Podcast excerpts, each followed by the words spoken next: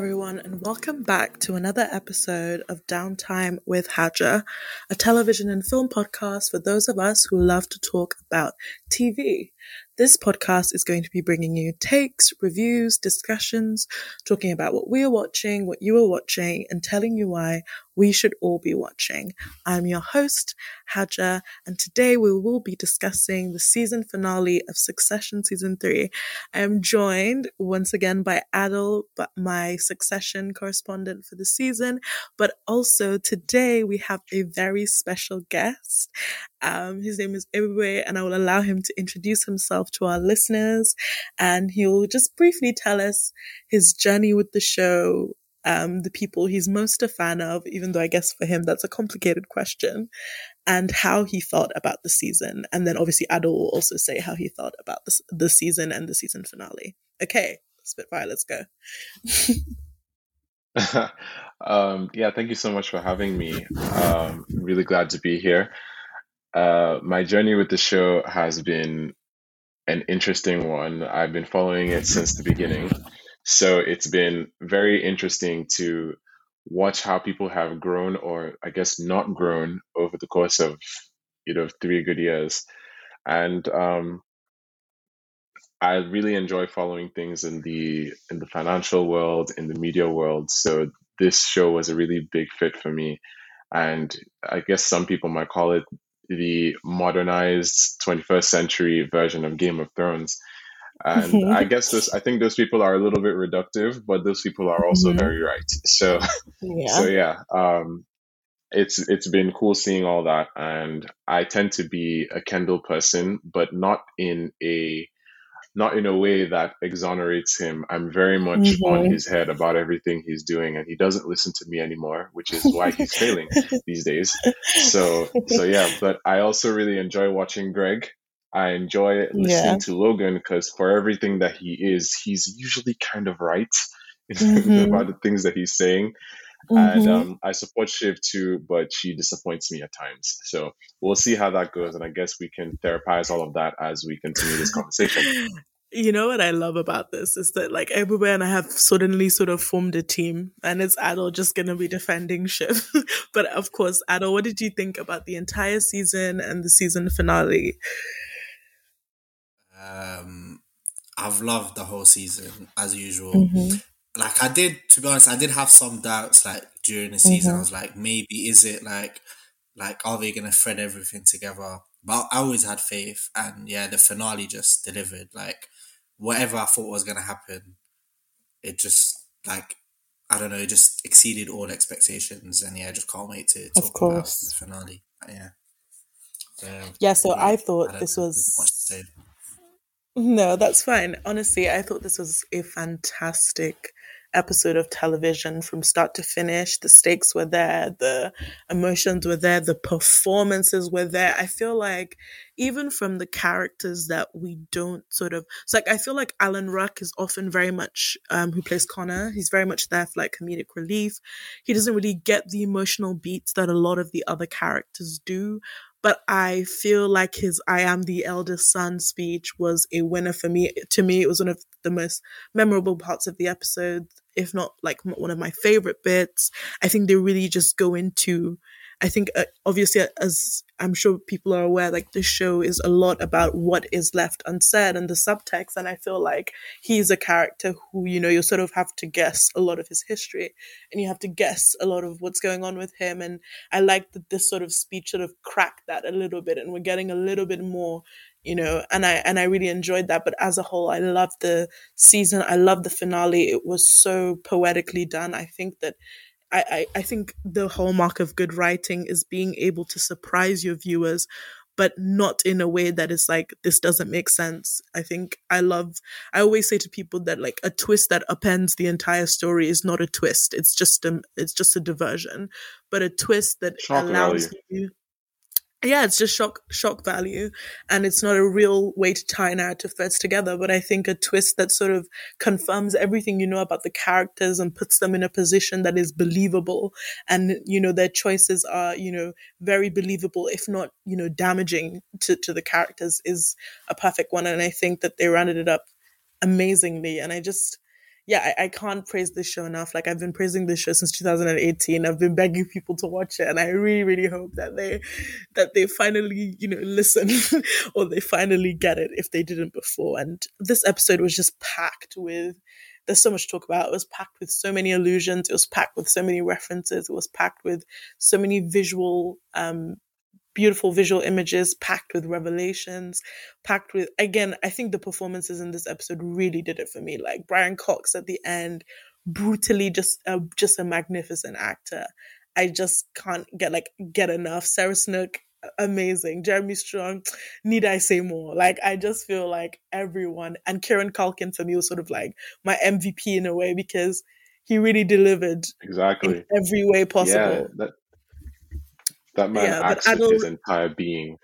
Yes, yes, he really does. I think I think it's just sort of like the hangover shakes that he has um, that are sort of throughout that the, that entire final scene, and even you know his doubt at the very beginning with when they meet with Alexander Skarsgård. But again, obviously, this is all just me sucking the dick of the show, so I'm gonna quickly just do our usual sort of recap and then we're just going to get straight into the meat of the episode. Okay. So, the episode begins with Logan reading a children's book to Iverson, through which we learn that Kendall is okay. The other set of children, the Roy children, and Co., play a Monopoly game, and Logan and Roman head to Matsson's Swiss villa now his market cap has beat Waystar's and they need to iron out a deal, a new deal perhaps. Matsson then proposes buying Waystar and structuring the board real nice for Logan. The siblings stage an intervention that goes awry when Connor vehemently declares that he is the eldest son. And then we have the wedding reception of Lady Caroline, which is followed by a gut wrenching car park scene where Kendall confesses his crime to his siblings. The siblings then realize that Waystar being bought is a real possibility and scramble to make plans to stop it. Greg and Tom discuss his prospects at European royalty, and the kids travel to a chateau to confront their father and are met with a horrible defeat and betrayal. So, that is my recap of the episode, and we're just gonna go straight into it. So, from the very beginning of the episode, I like sort of the way that they dealt with the Kendall thing. I, I you know, because obviously all the speculation that he had died last week. Um, because everybody's new here, I wanted to ask you, like, what did you think he has died, and what do I guess both of you think of the takes about how there was nowhere to go with his character, blah, blah, blah. Obviously, we're going to get more to that later, but sort of how did you guys feel about the way that they dealt with last week's cliffhanger? Or not so cliffhanger? Well, I feel that anyone who thinks there's nowhere left to go for Kendall um, hasn't really considered all the possibilities. Mm-hmm. Because, of course, drama is found in the space between where you are and what you want. And mm-hmm. it comes from the failures on the journey there, right? And what Kendall does is, you know, he, as Jeremy Strong him, himself has said, Kendall thinks he's flying, but he's about to fall, right? So, you know, all of this um, in Kendall's journey could lead to a, a lot of different places. And we see him fail over and over and over again, but he still hasn't exactly reached where he thinks he wants to be. He's now at a point mm-hmm. where he's at rock bottom and he feels it's no mm-hmm. longer possible to get where he wants to be. But mm-hmm. maybe where he wants to be is not where he's actually meant to be. And I think he's potentially at a point where he's finally realizing that. And now that he mm-hmm. has renewed kinship with his siblings, he could be going mm-hmm. to a whole new place with them mm-hmm. where they could find a whole new power or they could find defeat but they'd be doing it yeah. together, and that's new for him because it's yeah. new for him. It's new for the story. Yeah, I agree. And I and didn't think he was I, dead. Same, I, I didn't think so either. But uh, Adil, what did you think of the way that they dealt with the last week's ending? Uh, I think like we spoke about it a bit last episode, but like again, mm-hmm. I think the people that said that there's nowhere to go are like not really paying attention to what the show actually is. Mm-hmm. Firstly, and right, but like so like they're not really because again everyone's saying like nothing changes or whatever like wh- whatever they were saying again they mm-hmm. don't they're not they think it's like like a huge like plot like stuff's gonna happen but really it's just about the character and there was like he finally got his like catharsis I guess from the whole you know like murder and incident I think it's interesting like how he he like I don't know, like do you guys like firstly think he is a murderer or not? Okay, we're gonna get to that. So let's not rush. Let's not rush. Oh, should we get rush. to that? Okay, okay. We are gonna get to that, yeah, but um, let's not disappear. But yeah, I thought like but I thought, I guess, yeah, they, they like I didn't expect them to kill him off, but I mean, I think I the strongest thing for me was that I just don't think that you let go of Jeremy Strong as an actor in the same way that they didn't kill off Logan because exactly. I feel like Brian Cox is a powerhouse, and I feel like if you have that guy on your team, you keep him around for as long as it makes sense for your story. And I just didn't agree that it didn't make sense for you know Kendall to be alive. But Imagine, I'm glad that we, yeah, yeah, sorry, but I'm glad that we cleared that up. Um, everybody, did you have something to say? No, I was gonna say, like, imagine having both those guys on payroll and just letting them go. What? Being the one show on earth that has both those guys. You, if you are the one show on earth that has both those guys, you want to stay the one show on earth that has both those guys. So even ju- just from that logistical standpoint, it was kind of doubtful that Kendall would die. But I definitely was afraid that that might be the case. I think the show wanted us to strongly consider that more than we ever had but at my mm-hmm. core, I sort of believed that he would that he was fine, or at least I, I strongly hoped. Mm-hmm. Great. Okay, so I just want to start with a couple things that we have at the beginning of the episode, sort of just like things that I found really interesting. So Logan is um, reading from a children's book, um, and he's reading this book to Iverson. And the book that Logan is reading is a children's book, and it's called The Three Legged Cat. And I thought it was really interesting. So I'm going to read sort of the synopsis of the book and what I believe sort of the implications are. Um, so the book follows an orange cat with three legs. The cat is um, unlike a drifter and it lives with an old lady. And so one day a drifter comes in for a cup of tea where he leaves the cat um, and the cat poses as like an one of the the drifter's wig, an orange wig. And so the drifter obviously takes the cat instead of his wig, and the cat is finally able to see the world with the drifter unlike he had seen it before. The cat's eyes are opened, and he discovers things about the world that are not what he originally believed. So I sort of believe that the major theme of this book is to travel and sort of see the world from your own eyes. And I think that it's this idea of like falsely imagining the world compared to truly seeing it. And I think there's a great deal in this entire season about delusions being sort of defeated or diluted, um, and sort of true like natures or the true nature of things being unveiled. And I think that happens in this episode, but I think particularly in this season for characters like Kendall, for Roman, for Shiv, I think there's this idea of seeing your parent for what they really are I also feel like this is something that I find interesting in, in, terms of the Connor character because as much as he's sort of sidelined and everything, I think out of all the children, he's the one with no misgivings about who their dad really is. And so, yeah, I just thought that was interesting. The Monopoly game was also interesting, particularly when Willa says that she doesn't want Tennessee Avenue because it doesn't feel right, which is so funny because Tennessee Avenue is one of like the orange pieces in Monopoly. It's like one of the best you can get. It's like the valuable properties. So I just thought it was really interesting because I thought that that very much paralleled the sort of marriage proposal. It's like, I know this could be a good thing. I know this will bring me money and wealth and security, but it doesn't feel right and I don't want it. Um, so I just thought that that was interesting. So, but what did you guys think of the Monopoly game and this idea of seeing things for what they really are? I had considered it pretty uh, deeply, actually. And I'm glad you pointed out the thing about Tennessee Avenue because right from the point where I saw them playing that game, I had a feeling that there was uh, there was a lot to unveil in there because it's not yeah. often you see people who are actual Monopoly characters playing Monopoly. You know, so I yeah. mean the way that it's very on the nose, the way that they were talking, exactly. You know, the, the way that they were talking to each other, the assets that they wanted, didn't want, the way people interacted, it was very, you know, um, telling of the kinds of people that they are, and it was reminiscent of the ways we've actually seen them do business.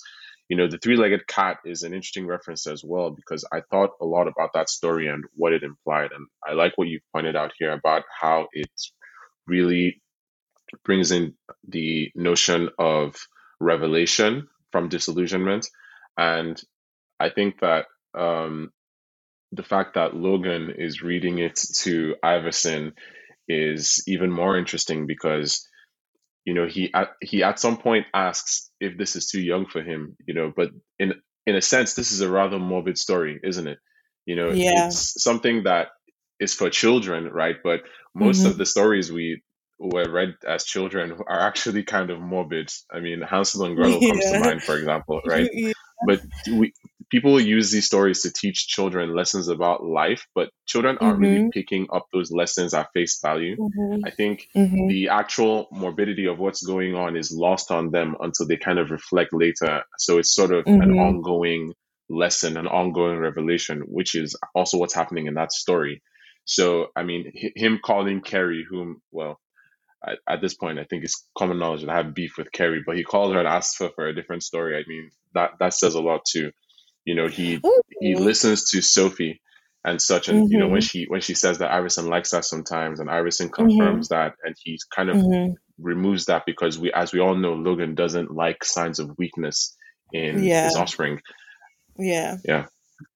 I think I really like that point that you point out, especially in terms of like it is like the fact that it's Logan reading it to him. And I think there's something about the fact that Logan sees himself as like a truth teller and someone who, you know, exactly. sees the reality of the world.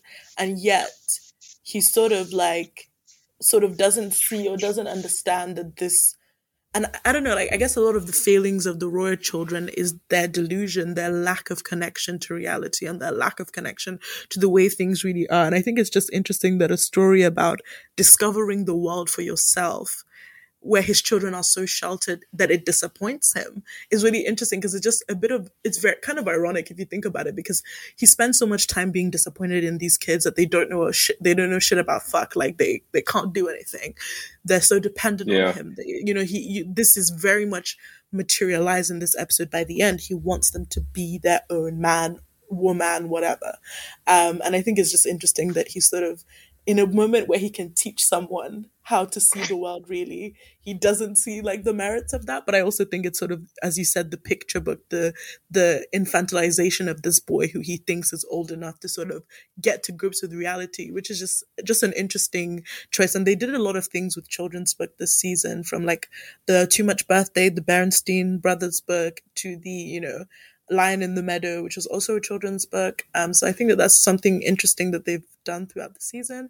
But yeah, sorry, just Ada, like, what did you think about, you know, the Monopoly game? Because I remember you you messaged me about it saying that you really enjoyed that. So I just wanted to add that. Yeah, in. like I'd even say like on your point about the children's book, I think even like Monopoly, I think I think um like when Willa catches Shiv like cheating and the way the siblings kind of act like it was perfectly normal. I think that told us a lot about how they played and how Logan used to read to them when they were children and how they used to play Monopoly and kind of like how they were raised. I think that's kind of how I like I read into it. And I think it's interesting because like we spoke earlier in this in the season when someone tweeted something about oh like I wish we got like a succession prequel to see how they were raised. But I feel like this season we got so much I felt mm-hmm. like on how they were raised, how the experience mm-hmm. was. Like you can just imagine like Logan reading to Kendall, or mm-hmm. obviously he probably didn't read to Roman because Roman can't remember, doesn't have like any memories of that. But or reading to Kendall or Connor or whoever, and it must have been the same way. And the same with when they played like Monopoly, you can just picture them like him like encouraging them to cheat and do whatever to win like a Monopoly game. So yeah, that's just what I read into it. Okay, that's perfect. I really like that. And I really love this point about how like they tell us a lot about how these these children's childhood like was um just through sort of like subtext and just through the way that they interact as adults. I remember you pointed out in our too much birthday episode that the way that Kendall pushes sorry roman pushes kendall onto the floor is very much like playground antics like very much childish behaviors and because they behave like children even as adults like even at people who are 40 years old 30 something years old you sort of can see that without them literally doing a throwback episode and being like, "Oh my god, look at the baby Roy's," um, and obviously through conversations like yeah. the conversation that Siobhan has with her mother. So I really like that one of my favorite things about that scene where he um, um where where Roman pushes Kendall to the floor. One of the first things I noticed actually was the fact that Connor screams out, "Hey!" You know, he's trying to get them to stop, which is probably what would have happened when they were younger. You know, like I'm a first child myself, you know, so I've actually been in that situation. So it was very easy for me to kind of um, sort of pick up that wavelength. And it, it was it was just one of the things that contributed to how um, how painful it was to watch that scene in Too Much Birthday. You know, and and now, you know, Logan saying that he wants them to maybe find themselves or he feels that this will teach them more things about themselves and the world. Sure, that's cool, but it's also very disingenuous, of course, because he's never really equipped them to aspire to anything beyond what he's put in front of them. You know, and he's saying mm-hmm. that they mm-hmm. should trust him, but how much can they actually do that? Uh, this season, yeah. I think, has really pointed more and more in the direction of legacy and I've been asking the question, what really is the legacy here? What is left? You know, if mm-hmm. Logan doesn't trust anyone and nobody mm-hmm. trusts Logan, mm-hmm. you know, mm-hmm. what does that leave for the next generation? What do Iverson and Sophie inherit? What does yeah. Greg inherit? You know, yep. besides, you know, be for the Greenpeace. Yeah, I really love that you pointed out this whole thing because I kept thinking about the significance of having his children in the last episode and even the birthday present and the the idea or the realization that he's not the father he wants to be and even, you know, the heartbreaking line in this episode where he says he doesn't feel connected to his children. And I and I really like that you point this out because I have been thinking, like, what is there left? Obviously, there's so much talk about fertility and babies in this episode with Shiv and Tom this season. And I just really like this idea of what does, you know, what does a future Roy generation inherit? What do they have? And I think it's sort of just, a lot of brokenness and a lot of hurt because there's been a lot of intergenerational conversations this season and a lot of reflections on the past and you know what our parents have done or not done for us. But yeah and sorry just to quickly just jump on what you said about you know logan not equipping them i think it's really brilliant you bring up this point because he's given them a playpen that he owns and called it the world and told them to play in it and see who wins. And it's like you told them that the world was your world and now you want them to go into the real world when you've not allowed them to your whole life. You've you've pit, pitted them against each other. You've wanted them to compete in your own arena. So how exactly are they meant to do anything else? And as, as much as I, you know, sort of slightly agree with him in that like you know, is embarrassing the situation you're in, but like, I can't help but, you know, greatly sympathize with them because it's like, he has been such a force. Like Adil has been saying all season how like he is such a force in their lives, like gravitational pull of the of their universe. And so, you know, what are they meant to do? You know, sort of helpless. Um and so yeah like i i really like that point about legacy and we'll we'll probably get to it a lot more in the next season and i just like uh really enjoy the threads that they're pulling with that with the children and the potential children. Yeah these guys don't stand a chance. And on top of all that we have logan out here in 308 using iverson as a taste tester you know because he knows that you know, you know, Logan is always saying everything I've done, I've done for my children. Like he says that a lot in season one. He says Tywin it in season Lannister, two as well. Tywin Lannister, you know? exactly, exactly. That's what I was gonna say. So I, I hope the people who compare Succession to Game of Thrones really see this thread mm-hmm. because there's there's there's so much, you know, that Logan does where he's kind of above it all, but to his detriment, right? It's like with in in in Thrones, Tywin was a really smart guy, right? He was a really smart and powerful guy, but he turned a blind eye, whether willingly or subconsciously, to the activities of his own children. You know, this is a guy who has the power to know everything going on in the realm, but doesn't su- supposedly know what's going on in his own house. And we saw how the activities that were going on his house shaped the future of the kingdoms. And you have Logan similarly, even in um, um, 308, talking to Romans like, Are you a sicko? Right? He's always been concerned on some level about Roman and how he is and what he's doing. But he wants him to figure it out on his own. He doesn't want that involvement, despite the fact that he wants control of his life. So Roman ends up flailing about. He's half raised by Connor. He builds a bit of camaraderie with Kendall that goes on and off. And Logan kind of just watches them because really he's more invested in the rat race that he set up for them in this playpen, as you called it, because if they're fighting each other, they're not fighting him. So Roman is, mm-hmm. you know, just kind of lost in that sense. And we've seen his repressed sexuality come out all the time. Every time he yeah. wants to compliment, scold, insult someone, you know, it's there's some kind of sexual undertone there, and it's weird because yeah. he can barely actually he can barely express himself sexually. I mean, God bless Tabitha, you know. There's just so much going on in that in that regard. And Logan yeah, claims to be aware, but he isn't. He doesn't want things going on that he doesn't know about. Yeah. It's, it's just it's just interesting. Exactly. I want to jump on your point before I forget because I know how my brain works, but it's this idea of like they want he wants them to fight themselves so they don't fight him, which is why I really loved that, you know, Matsson's little monologue about how if all the slaves dressed the same, they would see how many of them they were and they would rise up and, you know, kill the masters.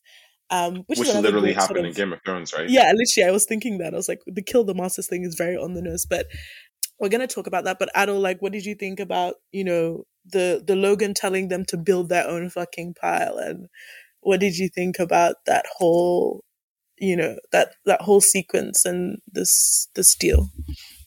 the thing that jumped out to me in that sequence was like I think it might be one of the only scenes where like like because all, uh, all the three kids were there and the way he like he mocked Shiv and then like he you know he says whatever about Kendall and then he like he goes to Roman like acts as if oh Roman you come with me I'll take you. So like in that little scene it showed how he treats them all like you know like like pits them against each other and and pits you know like I love you more at this moment so you come with me. And I think that that scene just showed how good he is at like knowing their triggers I guess and knowing like what to do to get a reaction from them and pit them against each other. So that's what I like really liked about that scene. But yeah. Yeah. Okay.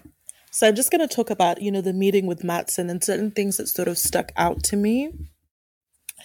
Um, so I find it very interesting Logan's little thing about how when he came to America, there were gentle giants smelling of golden milk that could do anything. And now they're scrawny on meth and yoga, like they've pissed it all away. And he seems I really it's such a it's it's it's really interesting the way they do that moment. It's like a reverie. Like he's sort of thinking and you can sort of see in his face again, Brian Cox is just phenomenal sort of he's actually sort of you can see him sort of reminiscing on his his journey and i think that that's that's an important thing because i think that also informs a lot of what he says later in the episode about you know being your own man and building things for yourself and adversity which i really love when he says that later on and we'll talk about it but this thing about adversity. Um but one thing it highlights to me is sort of this idea of like the opportunities that were available when Logan arrived in America when Logan's generation arrived in America versus the opportunities that are available for the generation that are his children. And, you know, Kendall throughout the season as performative or whatever as it is, he says a lot of this stuff. Like he says a lot about the declining empire. He talks about the, the, the values that have persisted that, that are useful and the ones that are not. And I don't know, I just found it really interesting that how these different generations perceive each other. He's sort of like meth and yoga is very much clearly sort of like he's looking at what like young people are interested in and his I think something very interesting about this idea of like milk and honey It just felt very poetic. It actually reminded me very much of another HBO show, sort of like Westworld, when Anthony Hopkins will sort of just sit down and think about his creations and um, you know, very, it just, I don't know, it just gave me very much Dr. Ford vibes. If any of you have seen Westworld, you'll understand what I'm saying. But yeah, I don't it know. definitely gave guys... Dr. Ford vibes. I agree with you. so, like, what did you guys, sorry, just Adil, like, what did you think of this this speech by Logan and that whole interaction with Matsson because Adil mentioned something really interesting last episode that he picked up on is like Logan clearly respects Matsson. He clearly, you know, lo- looks up to him or, you know, sees some sort of grit that he respects in him. And I was even just thinking about how, like, to me, it actually sort of seems like Matsson orchestrated this whole thing so he could buy Waystar because it sort of seems like he entertained the idea of a of a of them buying him so that he could get his share price up. Now his share price is up. Now he wants a merger. Now his merger is like, mm, now I want to buy you. And it, it, it all seemed very strategic in this episode. It sort of just came to me that it was like, yeah, this was probably all sort of like a, a strategy from the get go. But yeah, Adil, what did you think of this interaction? And then everybody can have some thoughts on it too. Like, I'd even say, like, Matsson finally offered Logan what Logan's been wanting all this time to retire, and I think he offered him what Kendall like should have offered him. Like like Kendall, like even when he like season one, he he never like pitched this whole you know you'd still like, like have uh, like what was the name. Uh, like did he say that like the prestige of Logan etc and I think yeah so in the last episode obviously he said he's a serious guy and I think Logan is admiring how he's gone about you know like uh, setting up this situation where he's able to buy him out and then even the offer is not completely just taking Logan and erasing what Logan has done. He's given Logan exactly what he wants. He's told him, you know, you still be with a legacy and it will still be you, you know, you still be that guy and you you know, you'd still be able to get out. And I think that is probably what Logan wanted all this time. And that was like he finally got an offer from someone serious, which is what he wanted his sons or Shiv to have. Oh my god, it, guys! They didn't. Like they just wanted it for himself, I guess, or, or for themselves. So, everybody, what did you think about this meeting with Matsson? I thought it was pretty insightful because Logan says a lot that reveals his frame of mind, and that's not something he does a lot. You know, that's not something that happens often.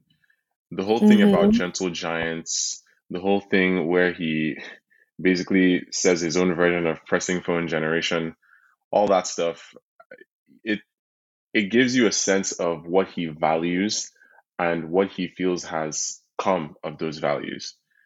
And this whole time, one could say that he's been wanting to retire. But if anything, I think what he's wanted the most has been to go out on his own terms, whether that means retirement, whether that means selling. Every opportunity for him to leave so far, even if it's turned out to be something that could have been good for him, it's all been hostile. You know, the vote of no confidence that was humiliating for him, right? The um the bear hug that was a hostile takeover. You know, everything that's come so far to challenge Logan's position has been exactly that a challenge. And in this situation, he's able to talk to somebody and entertain the idea of a merger of equals. And Matsson is perceptive enough to say right from jump that that's what this is, that's what he wants. He doesn't want to mess around. You know, he's played his strategy pretty well. Logan is finally here at the table with him. So they want to discuss man to man exactly what needs to happen, both for them and for their firms. And Waystar is, by my estimation, roughly an $87.5 billion company, right? So for Matsson's companies um, market cap to rise as much as it has, you know, that's that's a huge achievement. And I think Logan, as you said, um, and as Adil has said, really appreciates that. Logan respects that. And that's where he's able to sort of feel like he's on a level playing field. And now he can, you know, go out exactly the way he wants to in a way that doesn't leave him feeling terrible. That's why when Matsson didn't come to their first meeting, he felt like it was humiliation. You know, you would only feel that way if somebody is on your level or below your level. And I think Matsson has slowly been rising in Logan's eyes all this time. Logan is somebody who doesn't really see anyone as being above him because he doesn't mm-hmm. rate anyone else's experiences to yeah. have given him to have given them um, more of a leg up in the world than him. So this is very telling of where he feels Waystar is, where he feels he is, and where he feels Matsson could take his own legacy. He's sort of giving all of it to Matsson in this sense because if Matsson takes it, he's only going to see Logan's children as a threat. Yeah. I really like I really like this this idea and especially this thing you say about how like you can see a lot of you know you can hear a lot about Logan that you don't really get to usually sort of get from him. And I really like, you know, the end of that scene before Roman gets on the boat. There's a close up on Brian Cox's face, and you can really see that contemplation. He's really considering his options, and I, I really like that. And yeah, I, I one thing I also noticed is that it's it's sort of this idea of like the children really can't win because I feel like the parameters for Logan for winning the the goalpost just keeps on shifting. First is that he's never going to sell. And then it's like, oh, sorry, he's never going to merge. Then he will merge. He's never going to sell. Now he is selling. And it's sort of like, you can see how the children will always struggle because things that they are assured about, about their father keep changing. But what's interesting is that they're all, they're all reasonable changes and they're all changes that make sense. So like, obviously Brian Cox says at the end is because the deal fucking makes sense. And it is the truth. Like, they're not going to come out and rival the likes of Facebook because it, it just is a different economy. It's a different ball game. And I think it's really interesting how sort of like Logan is able to sacrifice not sacrifice, I guess sacrifice sort of or compromise, which is something that is really difficult for him that you don't really see him doing with, with people he claims to love, like even with Marcia um, I guess he sacrifices in a money yeah. way, but he doesn't sacrifice in a personal level. But you can see, you know, how much this company means to him. And the whole Gentle Giant speech, I think, is reflective of that. This is something that he built from nothing. Like you, you watch, you know, you hear about the way that him and his uncle Ewan grew up, and you go to his house in Scotland in the second season. And it, I think it's just really interesting to see how you know, he's sort of grown and changed uh, from obviously building this company and, and how he he wants to end his legacy right, which is which is a really thing that I think is important. He wants to put it in the hands of someone that he actually thinks is a visionary, and I think it's it's really interesting because Shiv says later on that like if he gives the reins to Matsson, it means that he has never thought that they could, should, or like will take over, and I think it's really interesting because I think that that scene with Matsson you know, he he's looking for that killer instinct that Matsson does have. We've sort of seen sort of the amorality of this character, and he's also looking for that that drive, th- that thing that makes you special, that makes you win. And Matsson clearly has that. Um, and yeah, I just really like that. And, and another thing I wanted to say sort of is like when he says that he'll address the C suite according to their abilities. I found that so funny, and I think it was also oh, very Lord. great in in reflection of the children because it's just like those children have never been assessed according to their abilities. They've just never ever that. ever. And i think they've just sort of been able to get the job because daddy's the boss. What was was he even talking? Like I see, I didn't even think he was talking about them. To be honest, I no, thought, he was talking about like, the C-suite team. He's talking about Jerry Frank, like Jerry, and oh yeah, yeah, yeah. But I thought yeah. that you could definitely apply that to them, and I think it's it's just a really interesting yeah. thing to consider because obviously the Skarsgård character is a he's a software engineer like that's his thing he wrote his code and he has his piece of tech that is useful or important and it's like he he sort of has that thing with Logan because they've both sort of done something in order to succeed, whereas these children have just been born in and and you know sort of been given well success or the reins to success, which is again just obviously a very like Machiavellian thing about you know like anyone can get power. Like you know the acquisition of power is a is a is, is also he talks a lot in the prince about how luck is very important. And i think it's just really key about how like these children and i think what makes logan more disappointed in them is that they didn't even have to fight it in the mud to get this power. They were given and yet here they are. They still piss it all away and i think that that's that's something that he also sort of contemplates in that moment that they do i feel touch on really really well and i just really really like that um and yeah, like I don't know, I really like that scene. I think it it it is very clear what his decision is. I think Roman's discomfort in that scene is also really well done by Kieran Culkin, and he's sort of again in that state of the the cat. I feel sort of seeing the real truth in front of him, but not wanting to come to terms with the reality, and I think that's why he's he he stays or waits so long to tell Shiv about what happens there because he's he's sort of still thinking, of course, my dad's not going to sell us out, but you know, dad dad cares about the money. He always says, you know, money wins, and yeah, I think it's it's decisions yeah. for the family versus decisions for the stock price or the shareholders, and I think again, the show shows you that the interests are always the company's interests, and it's always Waystar over everything else. So yeah.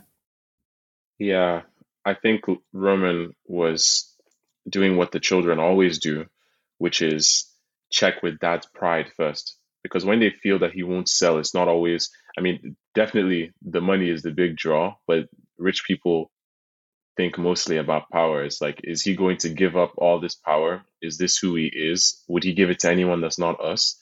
And the truth is, to beat Logan, you have to catch him by surprise. And as it turns yeah. out, as we've learned over and over again, that's a very difficult thing to do. P- people don't really do that in these shows because they can't. You know, every time someone thinks they've caught Logan by surprise, it their joy turns to ashes in their mouth, as Tyrion Lannister would say, right? So, you know, Logan has this power where he's able to lie to people's faces, and if you have the power to make him make good on those promises, that's great. I mean, this is something Jesse Armstrong has said, and you know, he will make good on those promises if you're able to do that. But you know, if you're not equipped to make him actually keep those promises, then you're going to be in a whole new situation, and mm-hmm. you know, new arrangements are going to have to be made, and that's what happens to everybody who challenges him in this way. But yeah. the thing is, Matsson is able to do that. Matsson is able to catch Logan by surprise in a mm-hmm. way that brings out some form of respect, tiny kinship. Mm-hmm. He can see in his eyes someone who also had to build things from the ground up right this yeah. guy thinks about the stuff that he's built he's proud of what he's built we hear that when he's talking about his app with with, with, with roman and they're actually you know urinating literally on on waystar's app we can see that difference we can see that pride of craftsmanship and we can see the vision and i think you're right yeah. to call Matsson a visionary because of that yeah Okay. Just has a basic plan. Like mm-hmm. like Kendall doesn't even have a plan. Like Kendall season one, he couldn't even negotiate in like was it episode one? He with the like like what was that tech was, was it? Lawrence and Vaulter. Yeah. Vaulter, yeah, yeah, like he couldn't even he couldn't even negotiate that. And like like Logan's like this guy can't negotiate you know a little deal and he's gonna you know be CEO and then obviously even now with Kendall, like end of season two, he didn't have a plan. He's he doesn't know what he's doing. There's no actual plan there to take over to do something. But Matsson actually has a plan. He's negotiating mm-hmm. with Logan. He's he's he's leveraged like he's leveraged it so that his or like like I don't know all the technical terms, but his company is now worth more. He like and that and that wasn't the case just before the wedding. So it's literally in a couple days he's leveraged it where mm-hmm. he can actually buy out Logan. So he just has a basic plan. But Kendall, everyone's favorite, there's nothing there. But yeah, I think that's just what it is. Oh, fuck off, Adil. There's something there. that, that felt like an attack, but you know, it's cool. I'm joking. I'm it's joking. cool. Uh, he has beautiful puppy dog eyes, and that's all that matters to me. I'm just joking. Um, but yeah, sorry. So I want to talk about the intervention and the proposal and sort of like uh, the reception and everything sort of that happens in the situation. I think it's. I just want to talk about Alan Ruck for a second and Connor and where they go with this character in this scene and in this. I love that I am the eldest son monologue. It is fantastic. It is, I think there's something really brilliant about having the same line several times in a scene, yet each time you deliver that line, there is a different meaning behind it. I think he says, I'm the eldest son about eight or seven times, but each time there's a different emotion behind it. And I think the final one where he brings his head towards Kendall's is just so powerful. It's sort of like he's reassuring himself and he like he wants to look he wants to go to face with the person who I think thinks that they can usurp that position from him and let them know that you are not it's me. And i just i don't know i really love that scene. I just thought it was a great performance. I also love how while they're sort of starting the intervention alan ruck is playing with a knife on the table that he's like sort of scratching around and he moves around until he stops and you can see him sort of digesting the information that Kendall is saying. I like that he talks about how he didn't see their dad for three years and that, you know, he says, you know, your spoon wasn't shiny enough. And obviously, we know that there's this whole thing about his mother. This show will often just drop little nuggets. Like, we know the mystery of Rose, whoever she is. Um, and, you know, I'm sure that will soon be revealed. Um, but yeah, I just thought it was really, really interesting. I also found it interesting that Connor asked Kendall to stop trying to kill their dad, which is great because I think there's obviously still the sort of level of respect that Connor has for the dad, and and and I guess sort of decorum or decency that he thinks the dad is owed. But I think that they have slowly sort of revealed a lot about these children's past and as adults said about their childhoods through the dialogue in this season. And I think something I really want to know more about how Connor grew up from the different from the rest of them. And um sorry, I'm gonna drone on, but just one last thing. I really do love when he says, you know, when Kendall asks, but I, you know, I thought you loved me. And he says, I do love you. Like, I love all three of you pricks. And he says, even though I don't get anything for it. And I really like that moment because it is so earnest. And I think it is sad in the way that he really does truly love them. And, you know, we talked throughout the season about how the children don't like hearing honesty, particularly Kendall. They don't, you know, so, you know, Connor goes on this tirade about how he actually is the eldest son and like how they're complaining about shit, they're always whining, which is very true. And it's sort of like, oh, do you not love me? And it's like, that's not true. Like, I do love you. Of course, I love you. But I have to be honest with you about what is really happening. And I, I, I don't know. I just thought that was a great scene. Maybe I'm talking too much about it, but I really loved it. And I thought that, you know, it was a very tender moment between them. And great, great, I feel direction that they've taken with Connor's character because you sort of see him at the beginning, sort of being like, you know, I want more of a piece of the pie, I want more of a stake, I want more involvement. And obviously, the way he's not really taken seriously.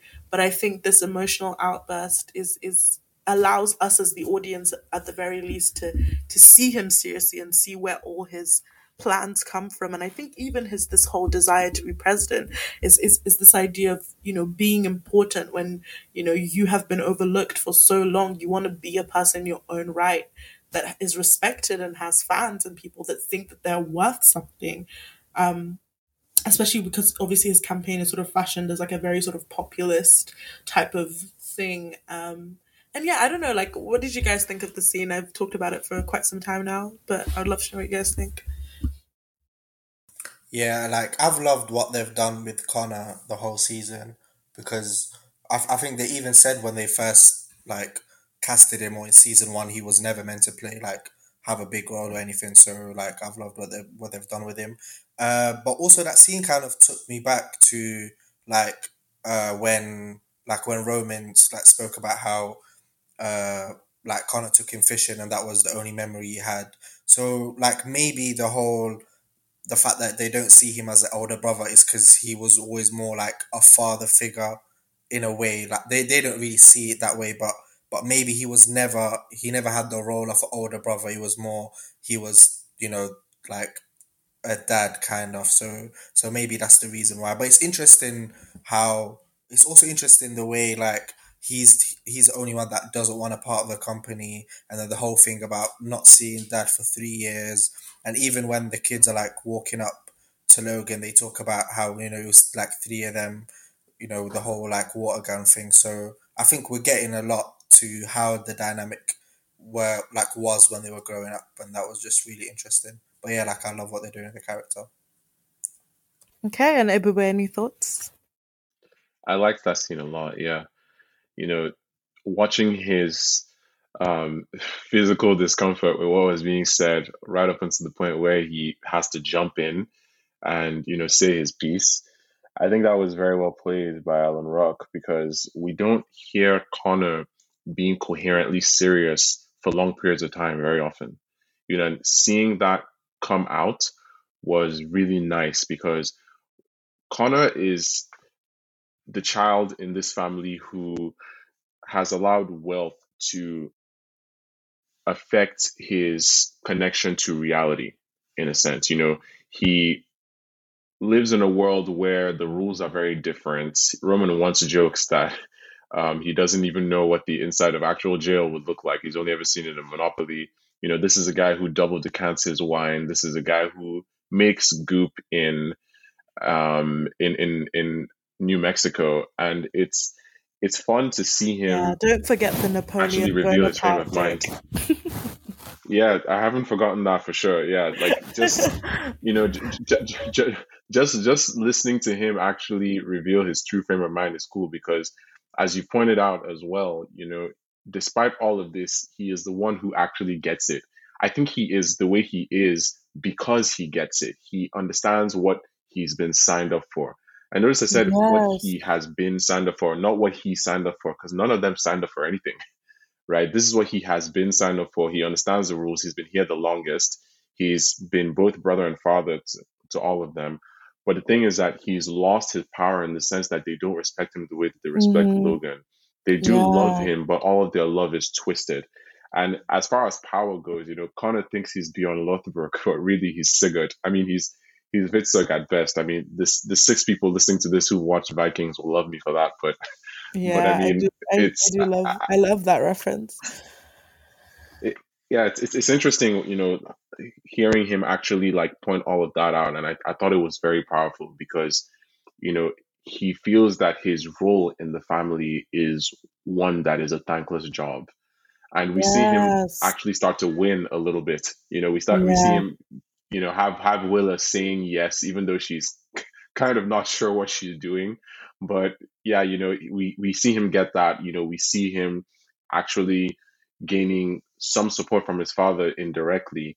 You know, this whole thing with Mencken, the choice for president, we we will probably see where that's going to lead Connor and the implications that will have for him. I mean, I did predict earlier this season that you know, he was going to propose to Willa that he might actually have some headway in the presidential race and Mencken might have something to do with that. I mean, there's just so much going on with his character. And I think while everybody else is kind of on a downturn, Connor is starting to gain a sense of steadiness. And, yeah. you know, yeah, Logan ha- Logan does have a sense of love for him but not in a way that he would love an heir that he's grooming, but in a way that he would love somebody who understands his position. And Logan, you know, surrounds himself with people who he feels understand their position. Carl, you know, Frank, Jerry, and Connor at the very least is consistent, if nothing else. See, it's so funny because I don't think I think Logan I think out of I think Logan just thinks he's such a ridiculous person and just looks at him like, "What the fuck is this guy always saying?" Like when he brings him that sour. Yeah, he does. he does, like, but he, he likes. Yeah, yeah. I think he believes he's such a ridiculous person. But I just wanted to quickly jump on something you said earlier. Like I feel like out of all of the children, he's the one that actually gets to enjoy the wealth and enjoy the privilege. Like so much of them, they're caught in the infighting of the power, the control, the succession, as it as it were. And it's like he seems to be the only one who actually actually gets to enjoy the money because I guess a lot of the theme of this show is sort of like they have money, but they're so miserable because it's not enough to have the money. They must be the top dog. They must be the daddy's pick. And I think because he's resigned himself from right. all of that, he's actually able to, you know, enjoy a holiday in Croatia, enjoy the fact that he can spend $25,000 or how, however much on a fake Napoleon penis and can get the best wines and, you know, can travel private and have his mistress or escort girlfriend that he pays and has have his ranch in New Mexico. And I, I don't know, like it's, it's, he sort of gets to really enjoy his life. Um, but yeah, I really like I agree. about thankless parenting. And I think they, they really sort of hit home, especially this season, how much of the parenting was actually done by him. Um, and yeah, yeah so, so I sure um, uh, really liked that. And in that moment, I sort of felt a parallel between him and Tom in this theme of sort of like misplaced love and unrequited affection and just a general disappointment in, in, in family and the people you love not being able to recognize the depth of your love and what they have gained from your love and the security that your love provides them because they just take it for granted.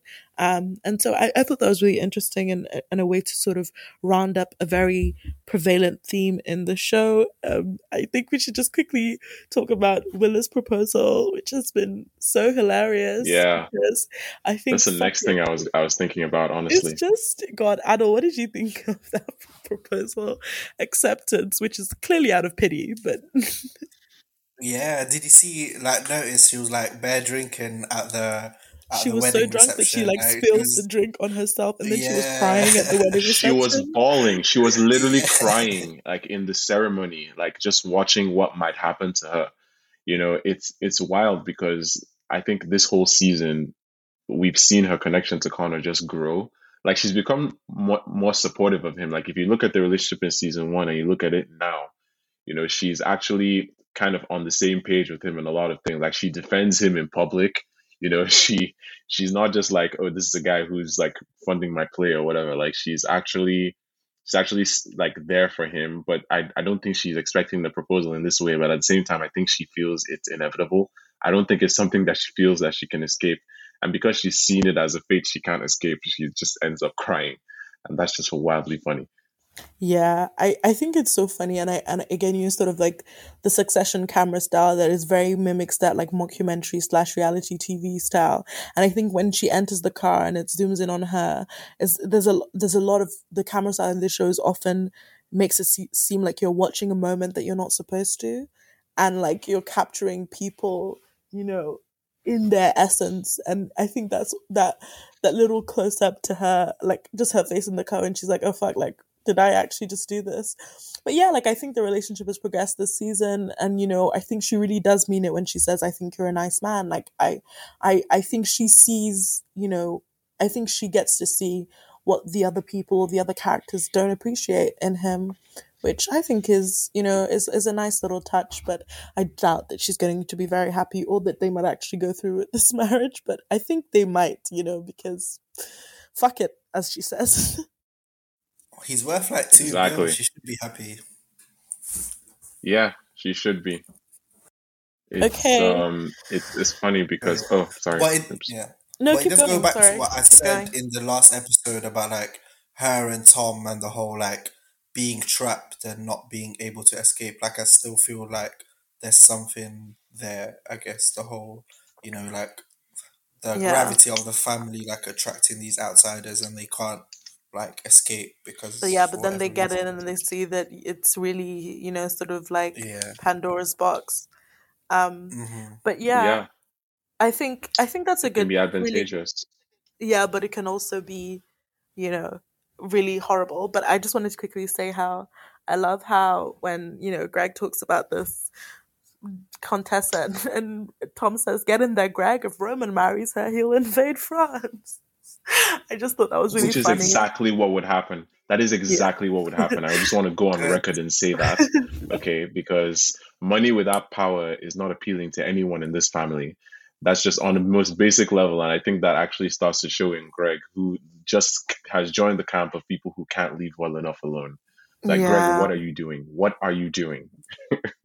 yeah, I mean, we'll talk about him a little bit later on, but yeah, and I think just sorry, just quickly, like Lady Caroline and Peter Munion being, and when she says Logan is not going to make it, you might just have to make do with me. I literally laughed out loud, and even in later in the speeches when you know Shiv says that she hopes that their marriage is as rewarding, fulfilling as mine, it literally made me laugh so much because Tom and Peter Munion are so similar, sort of these sort of like weirdo, silly outsiders who you think are ridiculous with a background that is nothing to match yours. And even sort of like how Logan and Shiv fought in the first season, and Tom also had this anxiety of like, oh, is Logan not going to come to our wedding? Like, what's happening here? I just thought that that was really funny and a parallel that I I I I don't know why it took me so long to recognize, but yeah, I thought I thought that was funny. Um, what did you guys think of the the wedding? I thought it was pretty interesting. Um, I thought it was hilarious.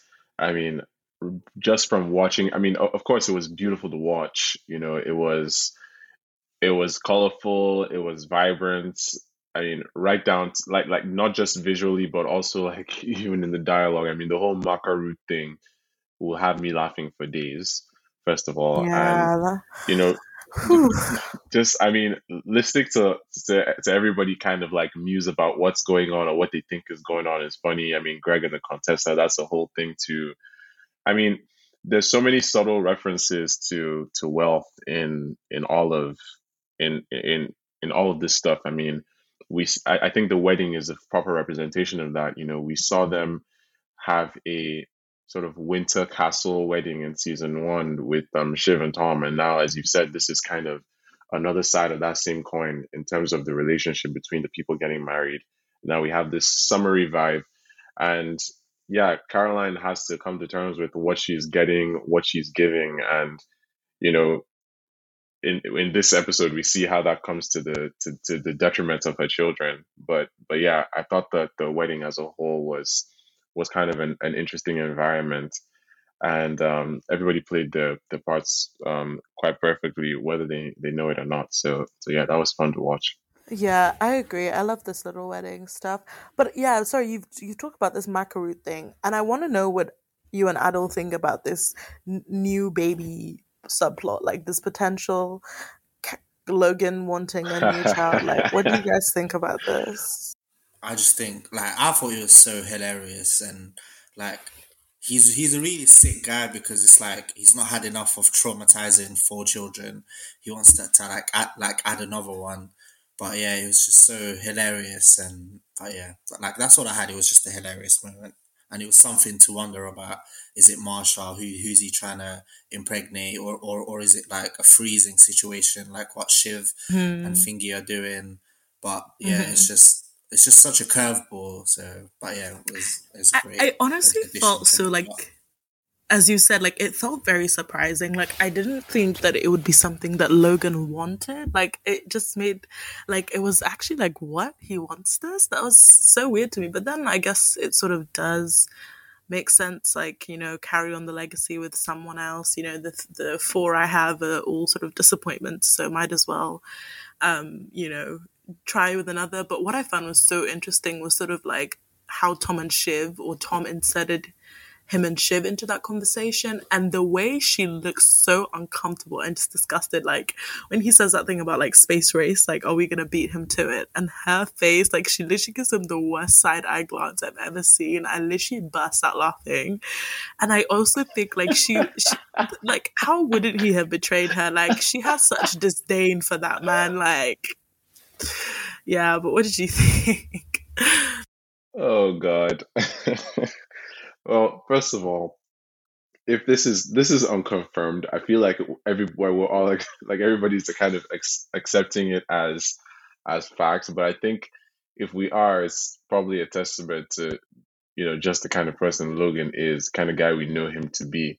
But also, if it's correct, then it points to something we've already said in this episode about how Connor gets it because he's the one who sees this thread and points it out to everybody. He's like, just so you guys know, because I mean, he's been there before. He's been in this. He's the only one who's been in a situation where he was daddy's favorite, and then all of a sudden there are more people to contend with.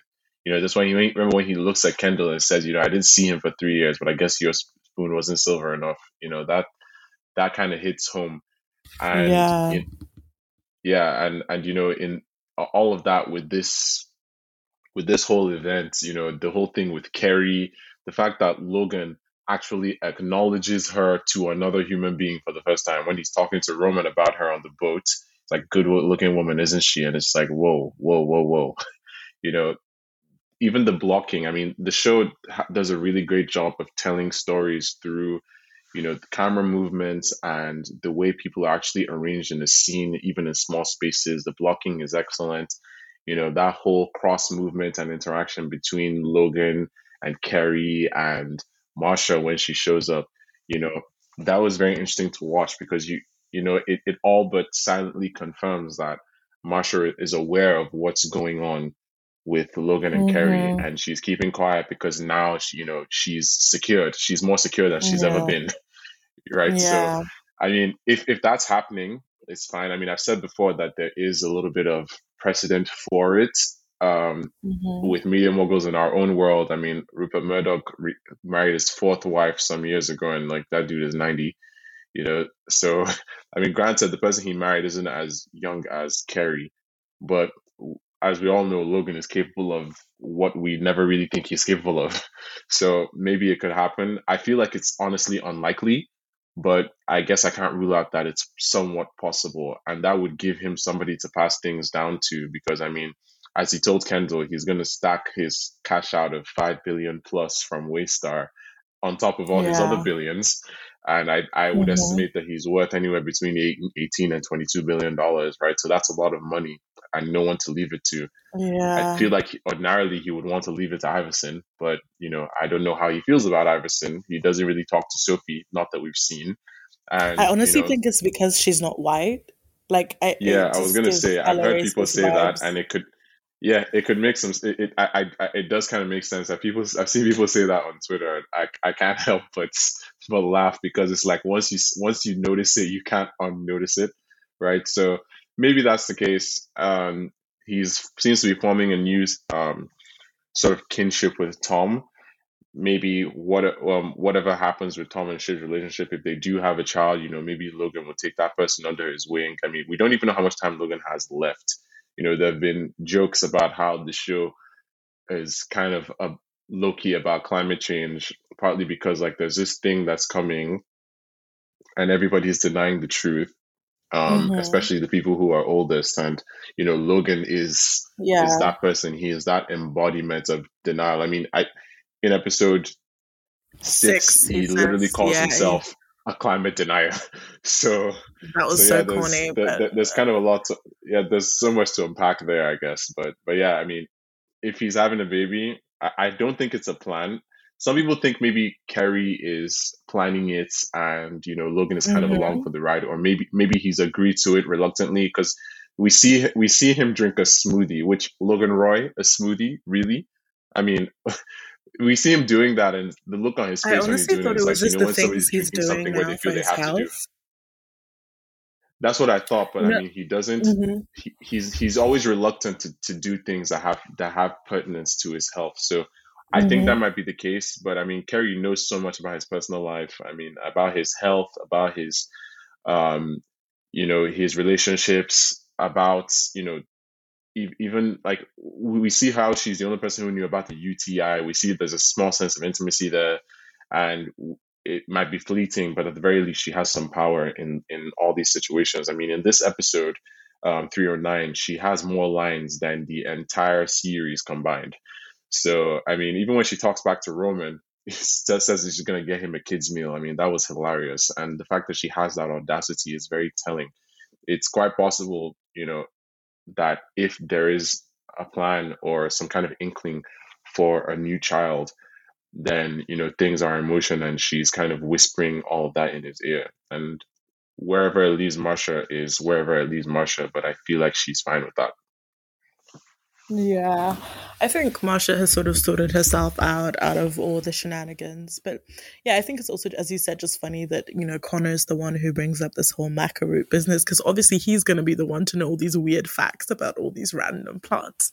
Um, yep, exactly. But I, but I, I think that that was, you know, a really good um, a little nugget that they've put there. And, you know, this thing about climate change, I mean, I definitely agree. I was literally saying last week about how, like, the, the we are constantly reminded of the mortality of the characters and of their bodily limits when it comes to addiction or you know health or things like this so you know there are things that money can't shield them from and obviously we've sort of come to a reckoning as a society that you know you know we are heading for you know ecological doom and there's not really much we can do to stop it uh, other than you know change the gears and you know start thinking about producing in an entirely different way. So i think that's really interesting sort of this to link that to the baby. But yeah so you know i would like us to now talk about the car park moment. Is it a car park? Is it a back alley? Whatever it is. The the scene can add of... one thing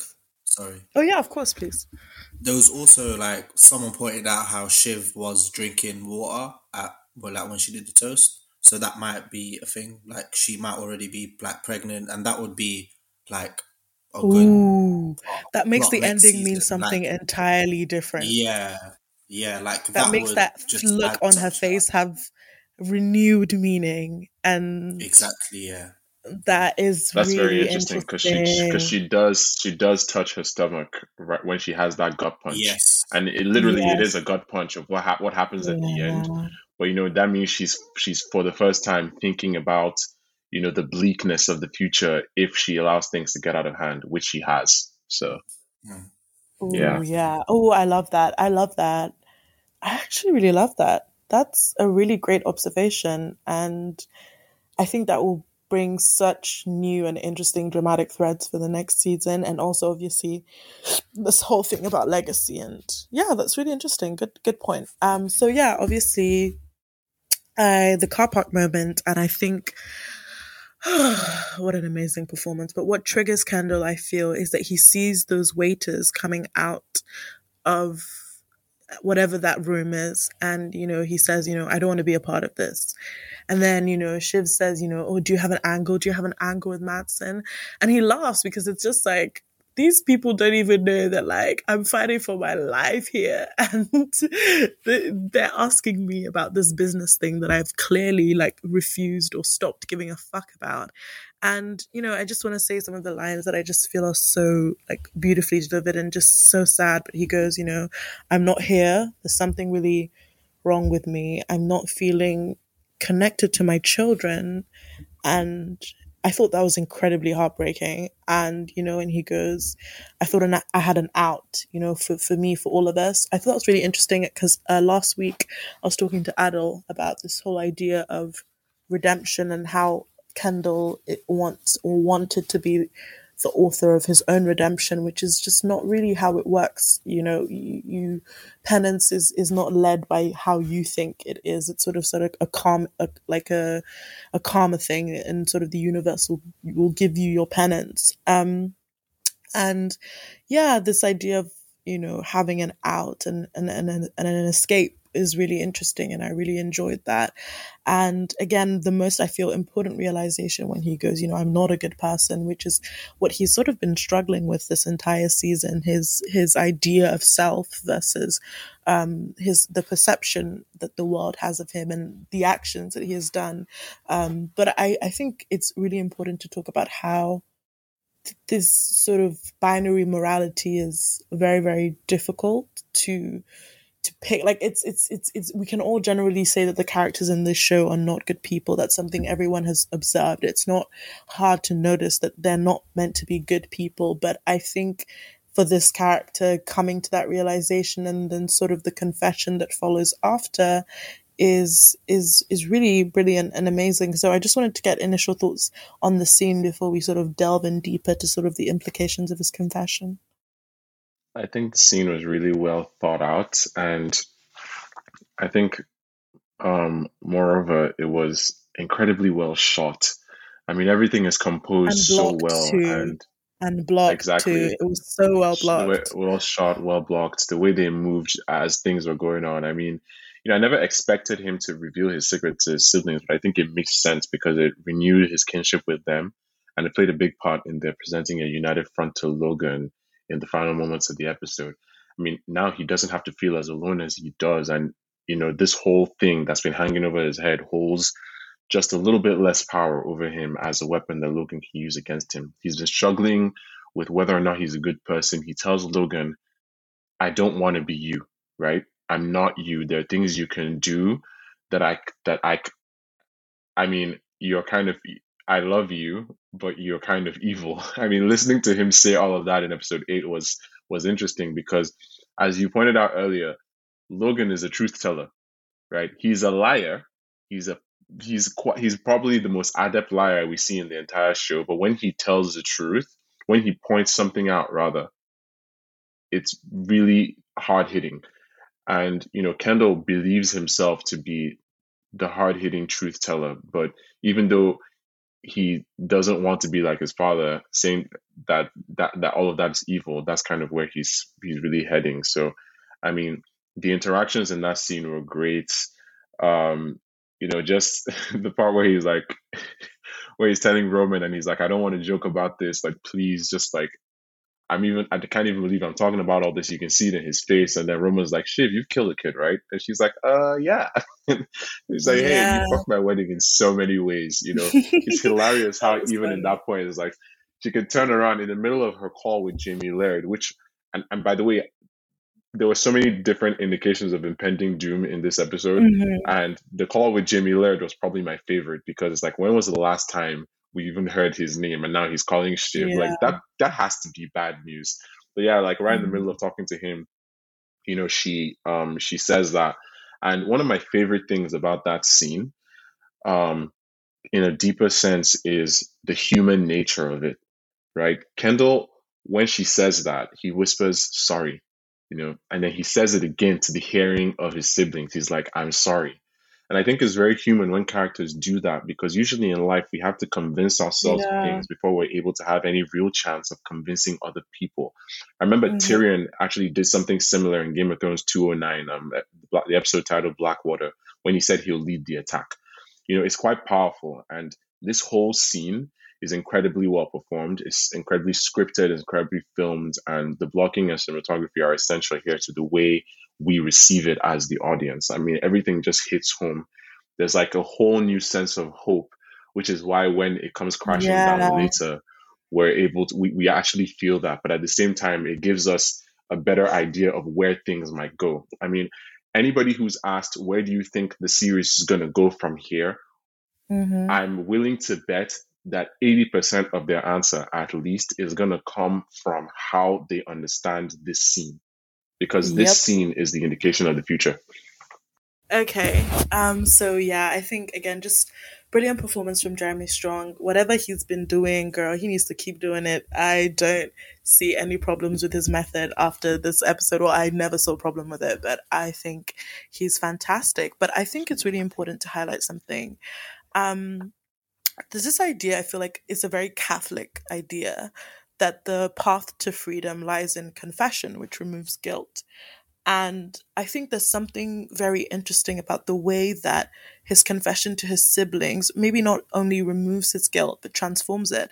So the title of this episode and all the finales come from a poem called Dream Song 29 by John Berryman. And this poem is an exploration of a man's depression due to belief that he has killed someone or has the potential to kill several people. The depression is a heavy weight on his heart that is described as inescapable and all consuming. So the, the, the poem speaker follows the persona, the subject of the poem, who's Henry in the poem, however, the, Henry hasn't actually killed anyone. And throughout the poem, the speaker des- describes the way that Henry deals or doesn't deal with his depression. And it's clear that what he's doing isn't working. You know, the sadness refuses to leave him. And he, and in a way, I think sort of the depression has distorted his understanding of the world. And so much so that he's constantly worried about this this killing of someone that he knows he's constantly worrying about this capacity to be violent and this capacity to hurt and i think that there's something incredibly interesting about this poem and what it means in terms of perception versus reality and I think there's something about saying, you know, Jesse Armstrong says in the little featurette that they do at the end of the episode about how saying the unsayable, you know, can sort of be freeing and and can, you know, bring a whole new meaning to something. And I and I really like the way that this confession shows how he is able to understand it from a different perspective. He's able to review his actions from a different lens. Obviously, his siblings do this great thing of sort of joking to take his mind off of things, and they, you know, they want him to, to, to, to leave that scene lighter, and I do think he leaves lighter.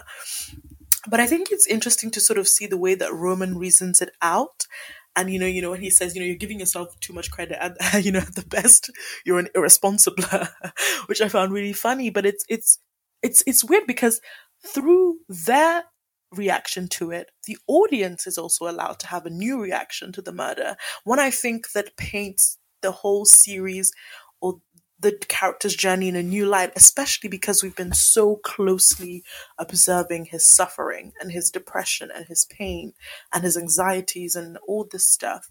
And I think sort of like this inescapable weight has just been pushed off of him in such a beautiful way that is is grounded in community and the support that he gets from his siblings. And this idea that even though he's done something wrong they are he is still able to be loved. I think you know this idea of they're coming for me the loneliness the alienation of this whole secret has been the fact of like what kind of person would do this? What kind of person would kill someone and you know leave them there because i think sort of the crime is more so sort of the leaving him there than it is the the actual thing because as you know roman describes it's like you didn't ask him to, to, to touch the wheel and you know you, you didn't you, you tried to save him you know you know roman tries tells him that he's a hero.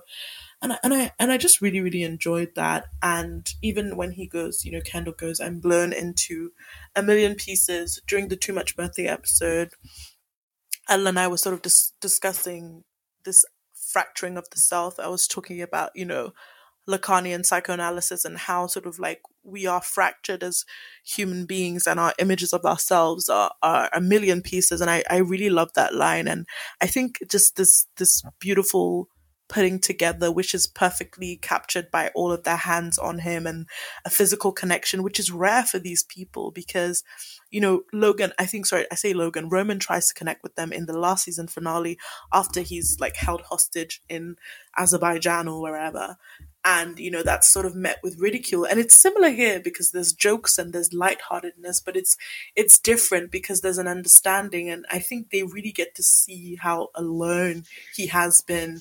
And you know he when he goes you know i'm all apart i'm i think there's just i don't know it, it, that moment was just so beautifully done from the lines to the performances.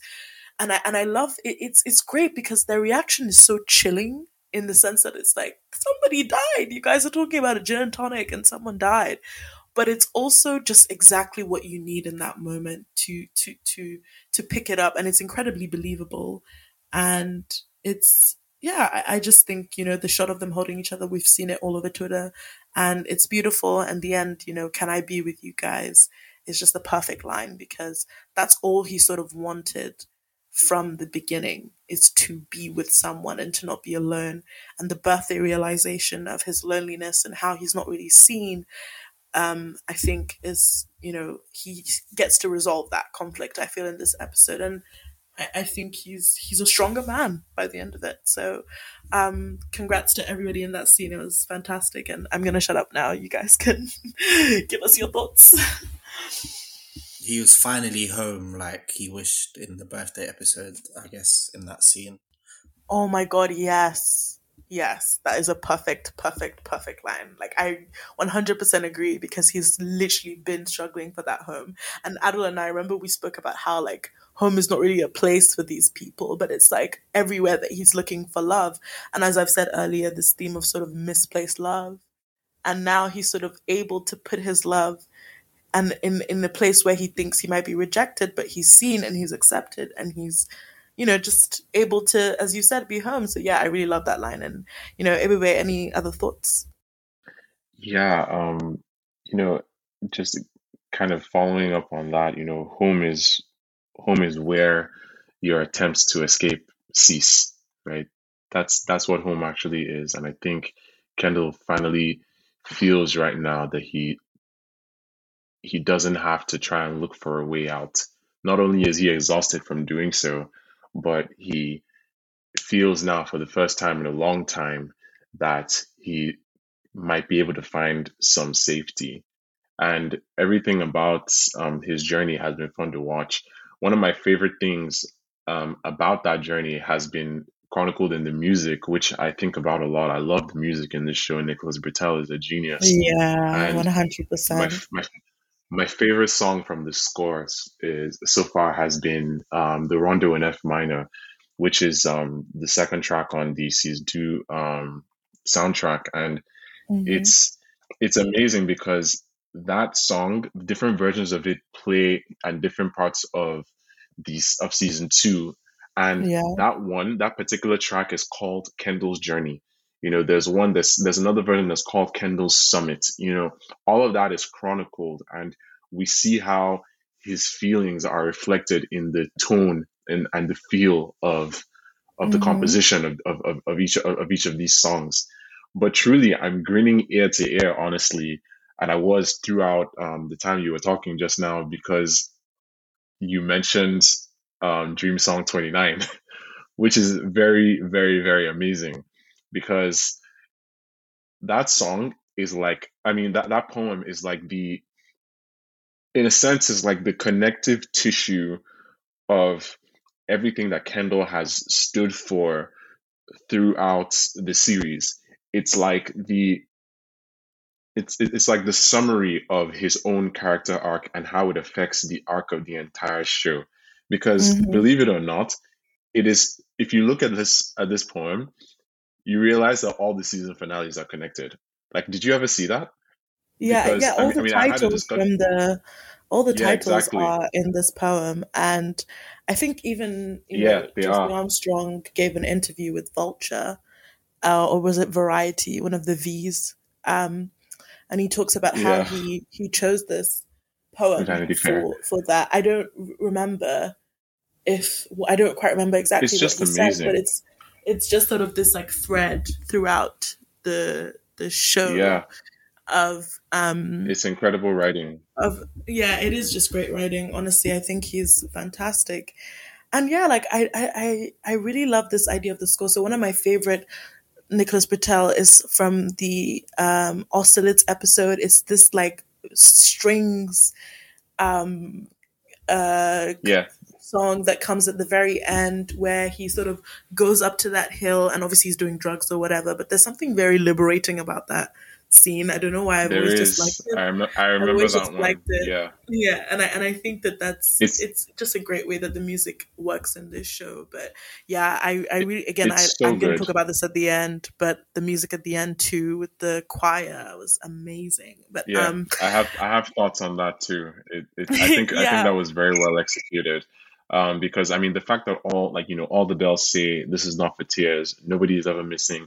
Those are all in this poem, and you know it's it's so it's so nice to see you know the like the the, the thinking really that has gone into the thematic elements of a show like this because you can't really have something that has this much weight while feeling so light be this way without so much thinking into what could make it feel natural. And i like that um, that that's been done. I was having a discussion about um, about this poem and how it connects all the season finales um with uh, with a friend last week Ikeme and you know it, it's just it's just fun to to to see all these little um Easter eggs. And I, I just I just love how this was done. So big props to, to them and the team. And I I I and I like as well how um, the music has been used to kind of reflect that in terms of emotion it's it's excellent yeah. Okay, Adil, any final thoughts before we move?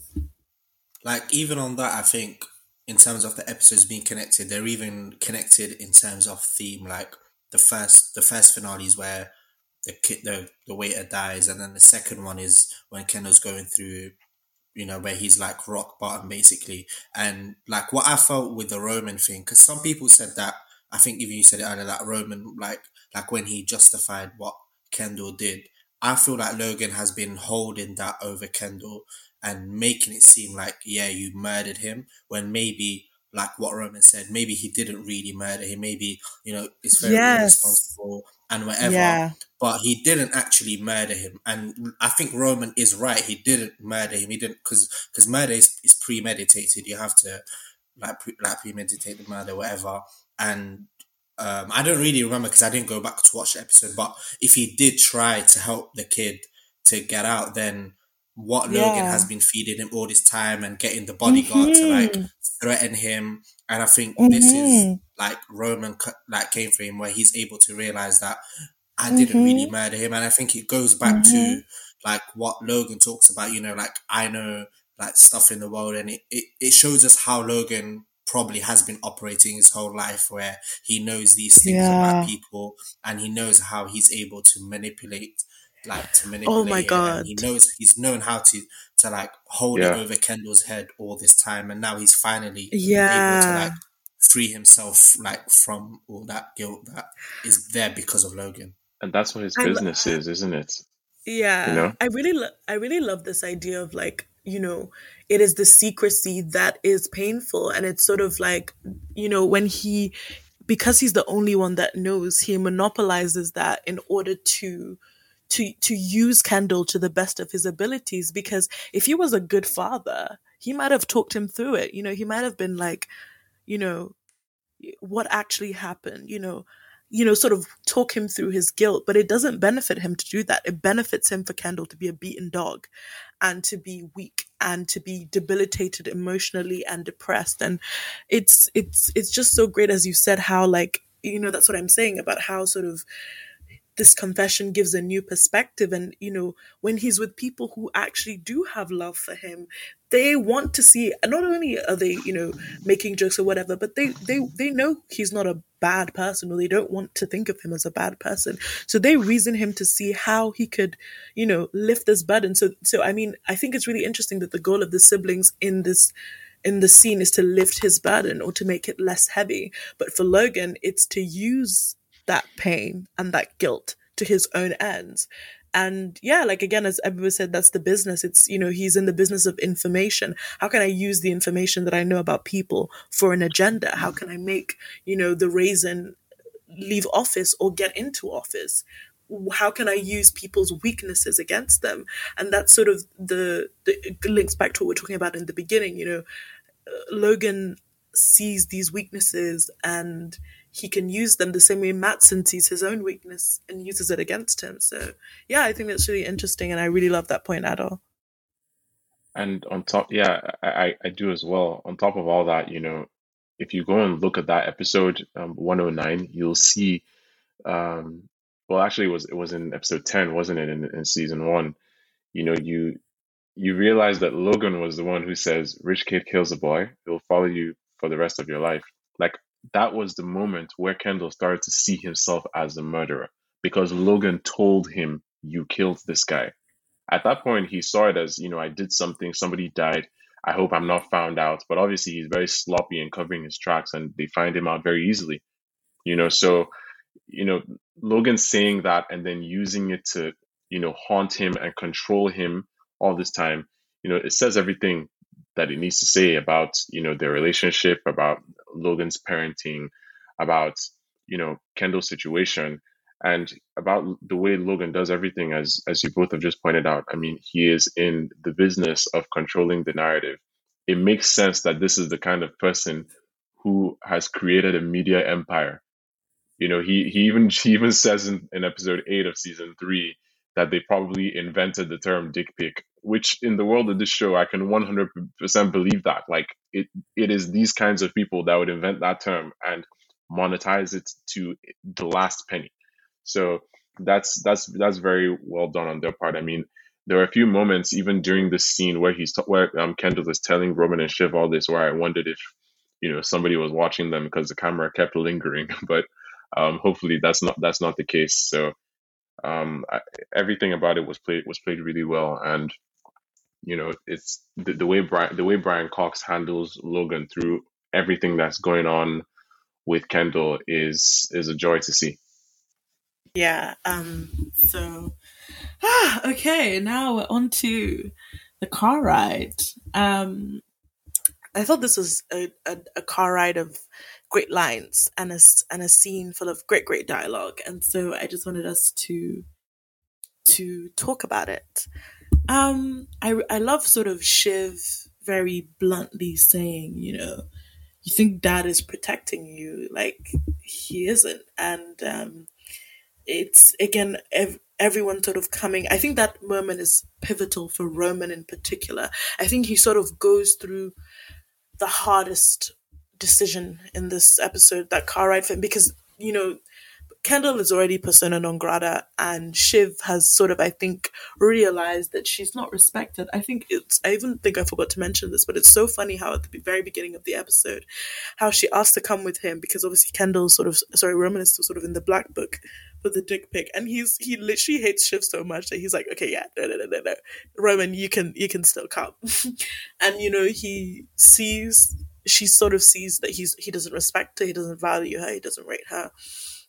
But yeah, I think this scene is really pivotal for him, and he's sort of having to come to terms with the decision that's in front of him. You know, he says, you know, maybe I just stick with dad, get what I can get. And it's this idea of like not wanting to upset dad so much that he will actually accept less than what he's worth, you know, in the hopes that it, it, it gives him some kind of uh, uh, anyway, just anything to stay on dad's good side, basically. And I and I found that really sad and interesting. Um, but it's it's the harsh reality, and I think very much these images of violence, these images of war, because Kendall goes and says, you know, you know, Matsson is going to Romanov you and take you to the cellar, which is obviously talking about, you know, the Russian Revolution. And I I really like this this these violent images that are often in the show with allusions to, you know, Greek, you know, myths about war or love or whatever that remind, you know, these characters of their position. Because I think that, you know, position and hierarchy is so important in the show and how quickly we can be moved from one position to another is something that is very, very important in the show. And yeah, I just, you know, what did you guys think of the car ride of Roman's journey? And, um, just sorry, quickly, just to say the line that dad will never choose you because he thinks there's something wrong with you. Um, and I thought that was really sad. And I love how she says, you know, but we have to say these things to each other because she is right. Like he, he does say that. And even in the beginning, when he says, you know, are you afraid of pussy? Excuse my French. Um, he's clearly worried or something. He, he doesn't, as you said, like things he doesn't know or understand. He doesn't like this strangeness that he sees in his son. And, you know, Shiv's own problem is that unfortunately she was born a woman, so something was always going to be wrong with her. And for Kendall, he's weak because he's an addict, you know. Um, so yeah, what did you guys think about these scenes and stuff? Like I also what uh, what I loved, like I feel like Roman did give something up in this situation where like even though like like Kendall yes, said the line about yeah. Roman or whatever, but but but Roman is the only one that would have like a place in this new Gojo like Waystar deal, and he's worked hard all yeah. the season to get the to get his choice for the like future president. He did get Gojo, so he's part of the reason that helped. So he he is you know going through this where he's really having to have a choice where do I give up all this you know goodwill that I've like built up with dad, even though he's damaged it a little bit obviously with a dick pic, but you know he's has built uh, some goodwill and he can have he's like like like like I don't think with Kendall has any chance of being in the Gojo Waystar. The same with Shiv, but Roman he might be given like a little position, as what Matsson did say earlier that Roman would be pivotal in the whole. I actually one hundred percent agree. Out of all of them, he is actually giving something concrete up because his position has changed so much this season. He's no longer a joke. You know, he's pivotal in a lot of things. He brings Matsson to the table for this to even be a possibility. He has that connection. You know, we've heard time and time again that he's a people person. He's got the skills. He can do it.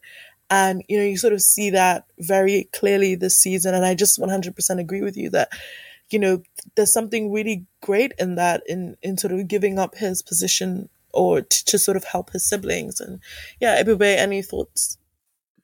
Yeah, Roman does have a lot to lose. Um, it's been, it's been interesting watching his arc through the season because I mean, we remember in episode one where they're trying to figure out who's going to be interim CEO, and you know he calls Logan and inadvertently destroys all his chances by uh, sounding so weaselly on the phone. Um, he's never truly been able to stand up to Logan, and you know, I guess if we want to understand his decision making, we we kind of need to ask ourselves why he would stand up to him this time. And I think that has to do with the fact that he feels united with his siblings. He he understands that they have everything to gain by standing together, you know, and that's what has changed. You know, is it is it Roman who's changed or is it his situation that's changed? And in a, in a sense, I think it might be both. I think the situation has changed a bit more because now um, his siblings are involved, but they don't really know what they're walking into. As Logan says, you know, they came in guns blazing and then their guns turned into sausages, which is incredible writing, first of all, but mm-hmm. but also it's it, it's it's like you know, Ro- Roman has come a long way and now he he has some influence and yes he would have a place in the new world order but you know kendall and shiv have been have been struggling because logan doesn't respect them in the way that they want or in the way that would be in any way decent.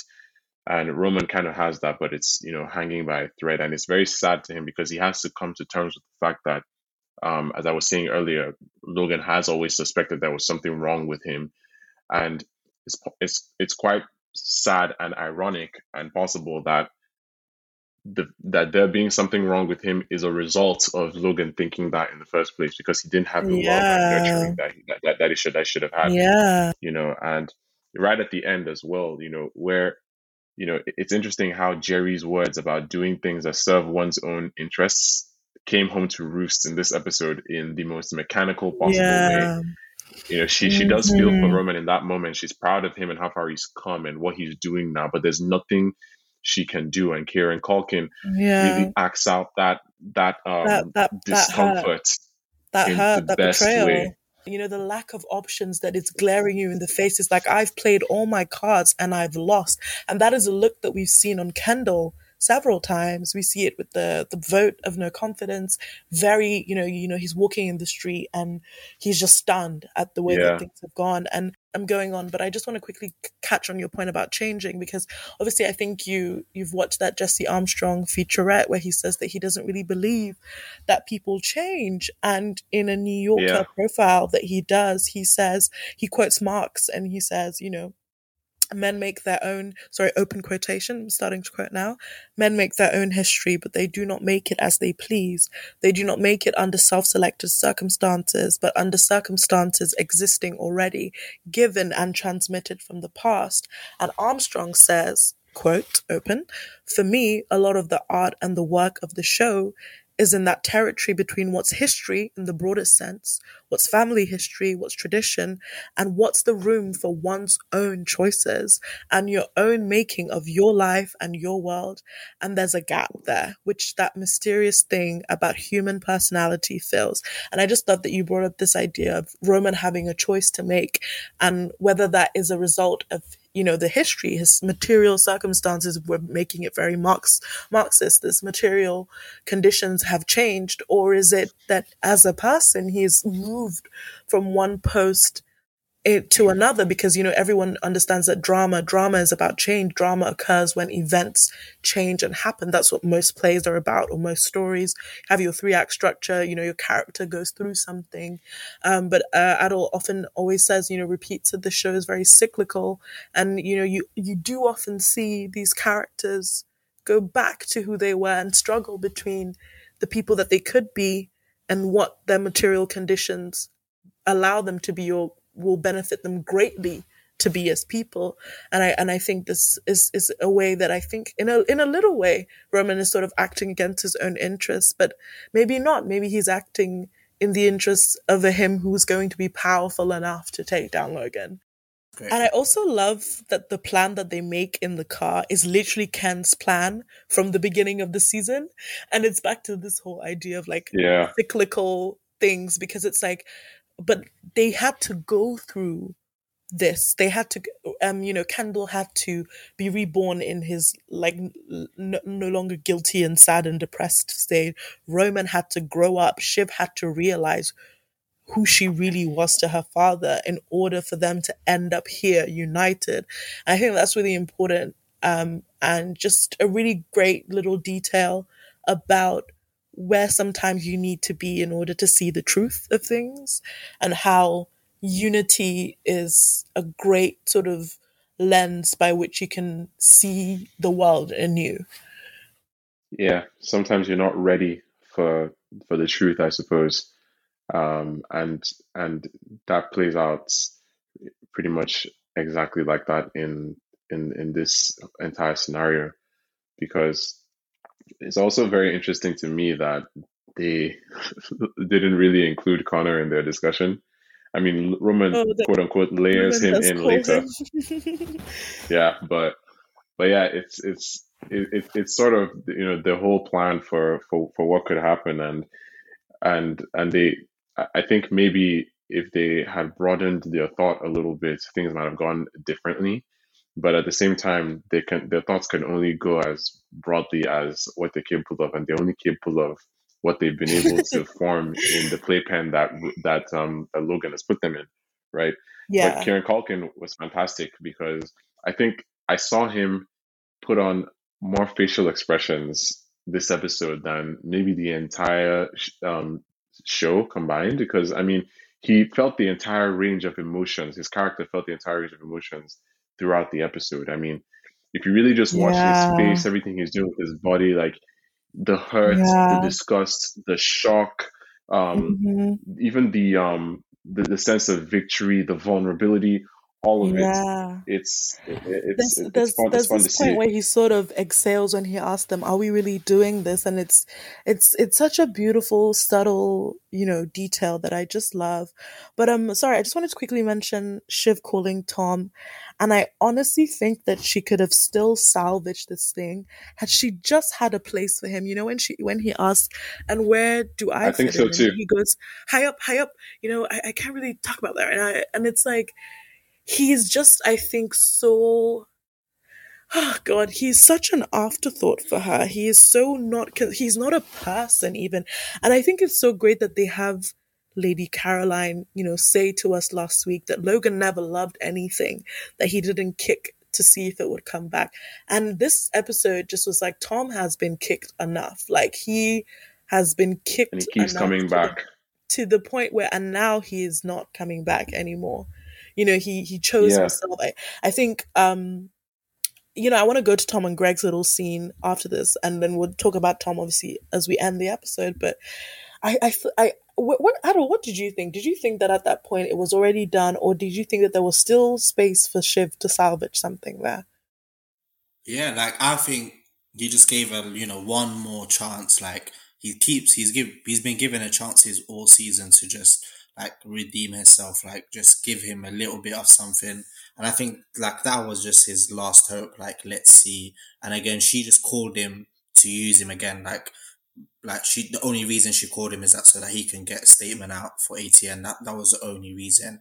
So I think yeah, that was like you know he saw the chance and yeah, just like he said, he's never seen Logan lose, and you know he I guess he put the bet on the right horse. But yeah, like I, I thought he was giving her one last chance, and she still didn't take it. Yeah.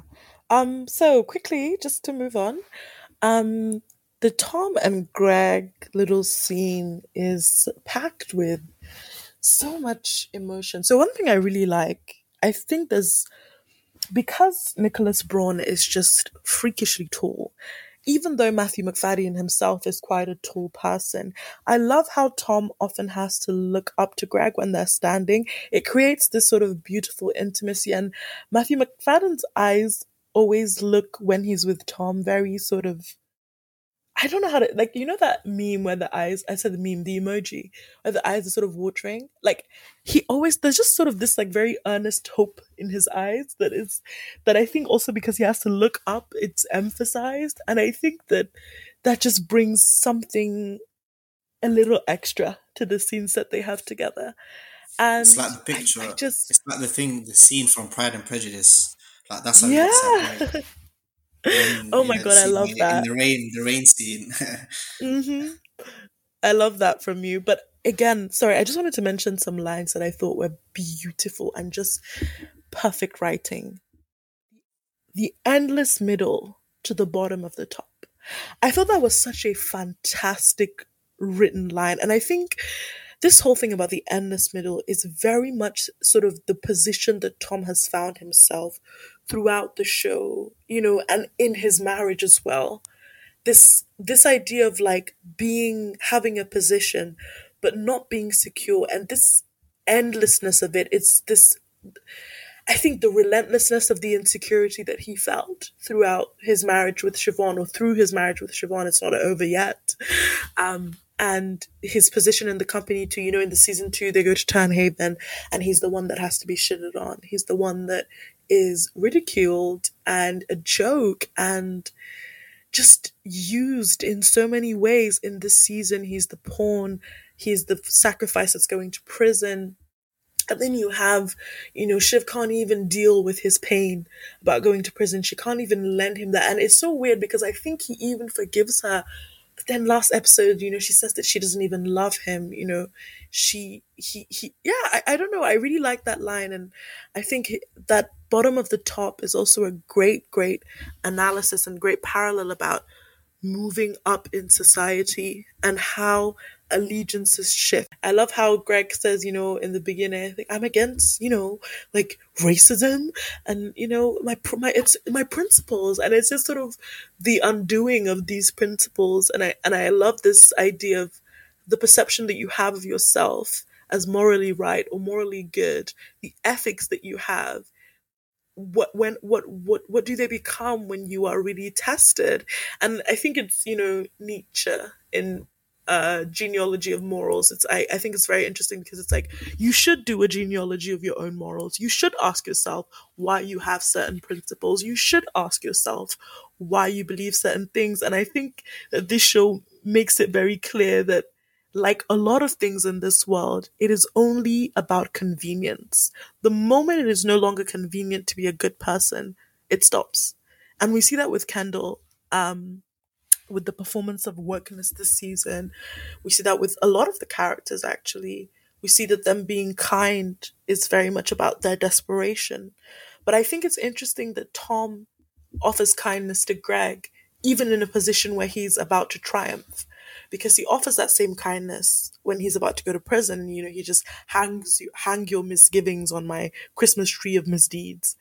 Um, so I really like that. And, you know, again, they bring back the Sporus imagery and again the who has ever looked after you in this fucking family so i just wanted to you know see what you guys thought about the scene i know everybody has some thoughts about greg the guilt-free switch up with the contessa was so funny um and yeah what do you guys think about this it's just wild because i mean even when um Greg first says that line that you just brought up, the, um, the one about his principles, Tom actually responds and says, um, you don't have principles, Greg. Don't be an asshole. that was actually really funny, even back then when, when it first happened. And, you know, Tom just appearing at the end of 309.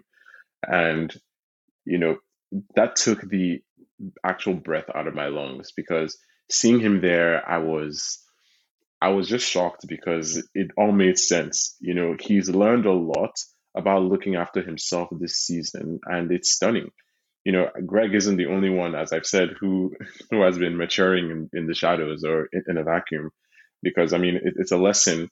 You know, they've been beating Tom, they've been kicking him, and you know, she unequivocally told him, "I don't love you," and she even drives the knife in further by saying that she would flush their babies down the toilet or something, and then now she's trying to make changes that would alter his entire life and livelihood and isn't even consulting him or giving him a chance to actually, you, you know, have a say.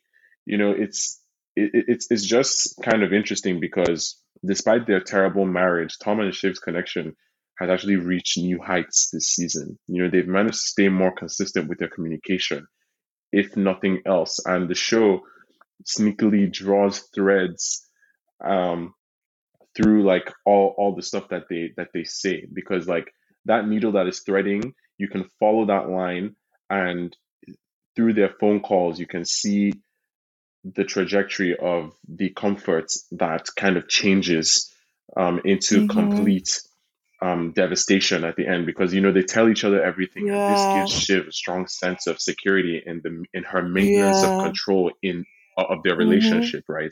But Tom uses that to his advantage later on when he's like, mm-hmm. you know what, it's time to have some agency you know, and yeah. Greg comes along with him. I th- I think it's very telling. You know, I said before how um, you know, money without power to people in this family is just not that appealing. And Greg is a member of this family. It's in his blood. It's very telling that when he's having the conversation with Tom, he's like, "Will I have my own Greg?" um, because because he wants to be able to kind of wield that influence, and um, that that that that comes through for both of them because now they're, they're for the first time these two guys are in the best possible position that they could be in and yeah. it's because they've kind of they've they're, they're, they've kind of come back to, with a vengeance against the people who've been taking them for granted and yeah it, will be very interesting to see to see where that goes especially if tom is going to have um, a child with shiv because i mean she she literally um, is losing her mind trying to come to terms with what has happened. She asks who told him. Then she sees Tom. Then it's a gut punch and it's a slap in the face all at the same time. We see her process this information in complete and utter shock. And then she puts on a game face when he asks her what's happened. And then she's like, Yeah, you know, mom screwed us over. But you can see how she walks away and she's still coming to terms with everything. She can't believe it. Um, but you know, Logan is somewhat proud of him. I mean, he calls Tom's son earlier in the episode, you know, and it's it's I mean earlier in the season, and it's it, it's kind of cool to see how like different allegiances have had their seeds planted over the course of the past nine episodes. Yeah, I don't. Yeah, any thoughts? I love that. Yeah, like I love everything he just said, and in terms of like how Tom has been getting kicked, I think I think Greg this whole season they've been emphasizing how he was treated by Kendall, and even these two episodes just emphasizing like this this whole Roman thing, and you think okay, it's not really going anywhere, but then when he talks about the attack dog, and now we see that Greg's going on that side as well, so we start to see that that maybe there's a dynamic like building here where Greg has some like uh, uh, what's the word? Like like hidden hatred or like annoyance of Kendall and and uh, and Roman. And maybe next season this is like gonna come out where he takes his revenge I guess. But yeah I, I like I thought it was interesting. Like it made sense like the whole there was a watching with Kendall the whole way he wanted to ask like uh like uh Comfrey out and Kendall says no like stay away whatever and then like yeah so like I thought that was with the threads were all making sense by the end of this episode. So yeah. Yeah, I, I, I, really like that. And I think this idea of sort of like the phone calls and yeah, I think, you know, I don't think Siobhan really sees Tom as a partner. He's sort of more like a, like a, like a support dog. Um, and like, doesn't Roman have her. a line about that? I, I oh, swear oh, Roman said does. something about. Uh, yeah, there was. Yeah. I think last episode maybe there was something yeah, he, he said. He's he is sort of like a pet for her, and I think something I just find really interesting about the very transactional nature of that relationship because you know at the very beginning you know he says they have this perfect line he's let's make sure we don't have an unbalanced love portfolio and I think it's really interesting that we sort of see her mum with a very similar character to her because her mum has decided that she can't survive on what is it, macaroni and memorial services because she, she's decided that she doesn't want to be alone. You know, she's at the point in her life where she wants a partner and as goofy and ridiculous as this Peter guy is, he's the one she's chosen. And I think, you know, you hear about how Shiv and Tom's relationship was sort of born in a place where she wasn't sort of mentally stable or she needed a crutch or someone. And I think it's it's as a result of that he's never been in her eyes a real partner. And, you know, Logan says as much in Austerlitz, you know, you chose someone who could never betray you. And I think it's just so interesting how everyone underestimates him. And now mm. he's he's sort he understands his position and he's used that understanding against the people who've put him there. You know, Tom yeah, and Greg are kind of like coming back yeah, I think it's it's great that you say this idea of like reading the room and being able to use it because there's a great scene in the church where you know Greg says one thing to the Contessa and another thing to Comfrey. Um, it's about this yes. being able to be very malleable in order to suit yourself, in order to get the best outcome. Yeah. So you can't survive as a Greg or a Tom without being malleable. Yeah, 100%. You need to be able to play the changing tides or at least predict the changing tides. And I think that's something that Greg even sort of did with Kendall at the end of the last season, you know, by being on his side for the for the for the the revelation or the conference about you know the misdoings at Waystar. I think this thing about a deal with the devil is very interesting, and I just really like it because I think it also foreshadows the unreliability of an alliance with Logan and the the shaky ground that these characters are building their futures on, which we are warned in, in the way that all characters sort of building your future or putting your your your your life on hold because of a promise from Logan is a treacherous path. I mean, Siobhan does it in season two.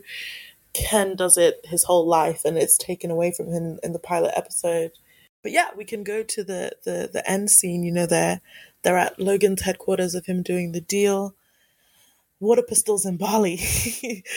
uh, what did you guys think of the scene? Um, and what were your pickup points or moments from it that really came to you? I, w- I want you guys to start first. Um, maybe Adil starts, and if we can follow. Wait, which scene again? Sorry, I misheard. So the scene at the very end where they get to the chateau and they see Logan. Oh, oh yeah. They finally confront him. The confrontation, basically. Uh, oh my god, put me on the spot. Can someone else go first? Then I'll go. Okay, everybody can go, and then Adil can go. Sure. I think first of all, um, Brian Cox Logan mimicking Shiv is probably going to get him the Emmy. Just that alone. That's like my favorite piece of acting from the entire episode. I mean, that was that was really funny to watch. I mean, them walking in. At first, I had thought that um, somebody at the front desk or like some all the numerous people they walked through, somebody had told them, told Logan, you know, what was going on and that's how he knew they were here. But later we find out that you know it's through, um, it's it's it's it's, through Tom. But the thing is, he says um, in that scene that they should have trusted him. You know, he he didn't expect them to come and try this, but at the same time, he had an idea of what might happen, and he protected himself, which is more than he's ever done for them. Like he didn't try to protect them, even though he should be protecting them because they are his legacy you know, there's this whole thing of how he says the words "you should have trusted me," and Shiv says you can't trust you can't trust him. She says that to Roman, and you and we remember that Roman was going through this huge um, point of inflection where he didn't know what to do, who he should believe, and then he sides with his siblings, and then he pays the price for that. But probably yes, they should have trusted Logan, of course. But the thing is, how could they do that when everything that they've ever known, everything they've been taught has pointed towards them doing the exact opposite because Logan doesn't give people security, at least not with words, right? You can't really trust what he's saying. And it's, uh, it, it, it's a huge demonstration of how he's such an expert at gaslighting because it's very chilling. And the sad thing is that it, it reinforces the notion that not only can they not trust their dad, but they forgot that they also can't trust their mom you know, because the entire crux of what they were trying to do here depended on how she had protected them in the past. When she divorced Logan, she secured this for them so that he wouldn't be able to mess with their legacy without their consent. That's why it was in the divorce settlement that, you know, he can't make a move like this without a supermajority in the holding company. But then he reopens that settlement, and because of that, they they lose the, their footing completely. The ground is taken off from under them.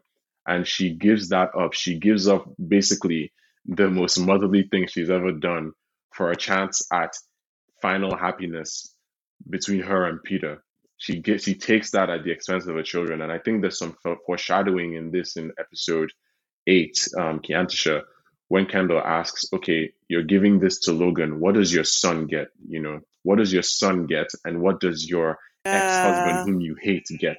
Yeah. Right. And now we, we see that. We now see vividly the answer to this question. So it's an exercise in futility for them, for the children, but it's it's proof of what um, Tom said about about Logan, you know, to Kendall. He says, "I've I've I've seen him. I, I have never I've never seen him um, get fucked, and yeah, you know, that that really that that really comes home here. And you and and the fact that Kerry is in the room, she's facilitated everything. I mean, for, for all we know, the way he talked to them when they first walked in was just a method of stalling, because he looks over at Kerry and asks, um, "Is she still on?" And Kerry says, "It's done," because probably through all of that, she was able to get things completed. She was um with, with Caroline so that they could um completely um change what's in the settlement. Carl is yeah. there, Frank is there and, and they've um, already Jerry embarrassed well. themselves. I exactly. So I yeah. mean, all of this is done. I mean, and everybody's watching silently as this is happening. They're completely puppets on string. Such a great. You know what I love as a great detail in the scene, and I'm so happy you reminded me because I almost forgot. I love how we know that they're in the room, but we don't get their reactions, which is something that I feel would usually happen. The scene is really focused on Logan and his children, and just the the the energy and the emotions in that scene i think is really really just interesting that that happens. I don't know i just i just found it um a really a good choice. But yeah as you said logan mocking shiv was whew, that was very daunting. It's is uh, i remember my friend tweeted something about how his ability to make people feel small is the reason why he will always win because he just has that presence. And I think Brian Cox as an actor has that truly presence too in in in this ability that you will never be a giant in in in a room with him. You will always be inferior. And I, I just wanted to talk about a couple you know things i think there's something very very surgical about the way that logan talks about this deal and so it's so practical it's so much about the facts it's so much about the the business. It's just straightforward. It's transactional. It's about what can i get? How can i yes. keep winning? How can i make you know he says you know ours is a declining business. It has to be now. I feel it in my bones. It's his trusting of his own instinct as well. It's very him centric there's something really sad because we see a journey that is incredibly fueled by emotion not by motive with the children in this episode and even in this scene, their stance is, you know, you can tell us together. That's what Roman says, you know, they are, and later on, obviously, you know, oh, so sad. You know, Roman says, you know, I've got love. And, you know, that means nothing, absolutely nothing to Logan because it doesn't. It win. does. Yeah. And I, I just think that's something that's really, um, pertinent. But another thing I really like is when you know he he you know as you said they say they can't trust him, and they can't trust uh uh what do you call it? Sorry, he, you know they say they can't trust their father, and you mentioned how there is something for Roman there but I think it's interesting how he talks about, you know, adversity. He says that with such passion. I, I love the way Brian Cox delivers that line. And I think it's so important because he has had what he called, you know, a knife fight in the mud. You have that beautiful shot in the Austerlitz episode where you see the scars on his back. You hear the way that he and his brother grew up. You see, you know, he he has that struggle he has that struggle he he is that struggle he is that fight. He you know he's the embodiment of what it means to be a warrior and to keep going until you've won. All it is is, is, about winning battles right and I think it's like Logan has a life that is not what the children has had. And he recognizes why they are weak, I think, in a, in a way that he sees that these children don't have any adversity. So of course they're going to be weak. And again, you, again, I think the this episode is so good because, you know, Kendall says as much. He says, you're so fucking jealous of what you've given your children. Everything you're, so, you're giving your own kids. Yeah. You're so fucking hurt that they can benefit from, you know, they just have ease because of what you've done, because they don't deserve it. Um, and again, just the whole thing about playing toy soldiers, he's so unimpressed. I think that's I think another thing that hits home in the scene. He's so unimpressed when he mocks Shiv. He's just like, you are all a bunch of ridiculous clowns. And I think it's also the audacity for him that they thought that they could defeat him. It's like, what do you think this is? And again, obviously, the perfect line of "I fucking win," which I just think is incredible. And again, as you've said, sort of no alliance from any of the parents, and yeah, I don't know. I, I found that really, really sad. But um, Adil, any thoughts before we keep going? Yeah, I was I was actually he, he stole my thought with the whole like him being disappointed, but like he doesn't realize that like he has all the advantage. Like he just happens to have this leverage over uh Lady Caroline's new husband that he was able to use like in that situation, and like he's so disappointed that the kids don't have anything else. Just like you said, you came in like guns blazing.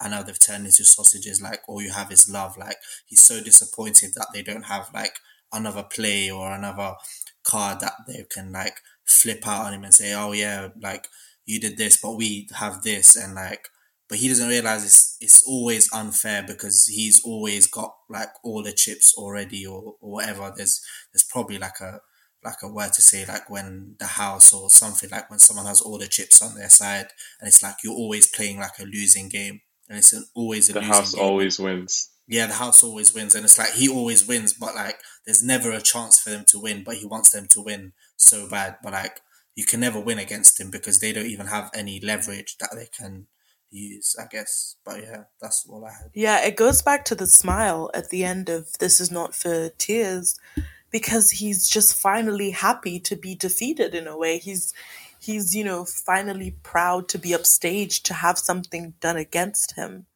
You know, uh, obviously it sort of ripples into a broken relationship between him and Kendall, but I don't know. Like I, I definitely agree with that, and yeah, I just wanted to touch on. I think Roman's performance this whole scene is just fantastic. I can't praise it enough. I'm sorry, Kieran's performance.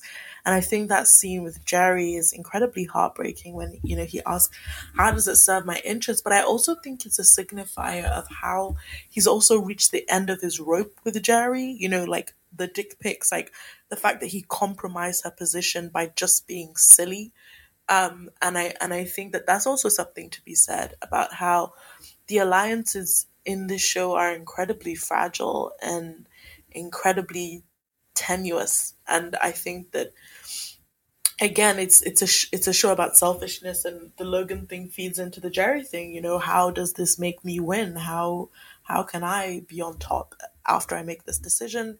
And last episode i, I literally said to adil how the suspense in this show comes from placing your trust in other people and we see how that fails shiv with tom's betrayal um, but it also fails the children because they trust their father to at least, even if he doesn't love them or treat them nicely, to at least have their best interests at heart. But he doesn't. They trust their mother to at least, you know, support them in the very minuscule way that she can because it's not like she can really do much else for them.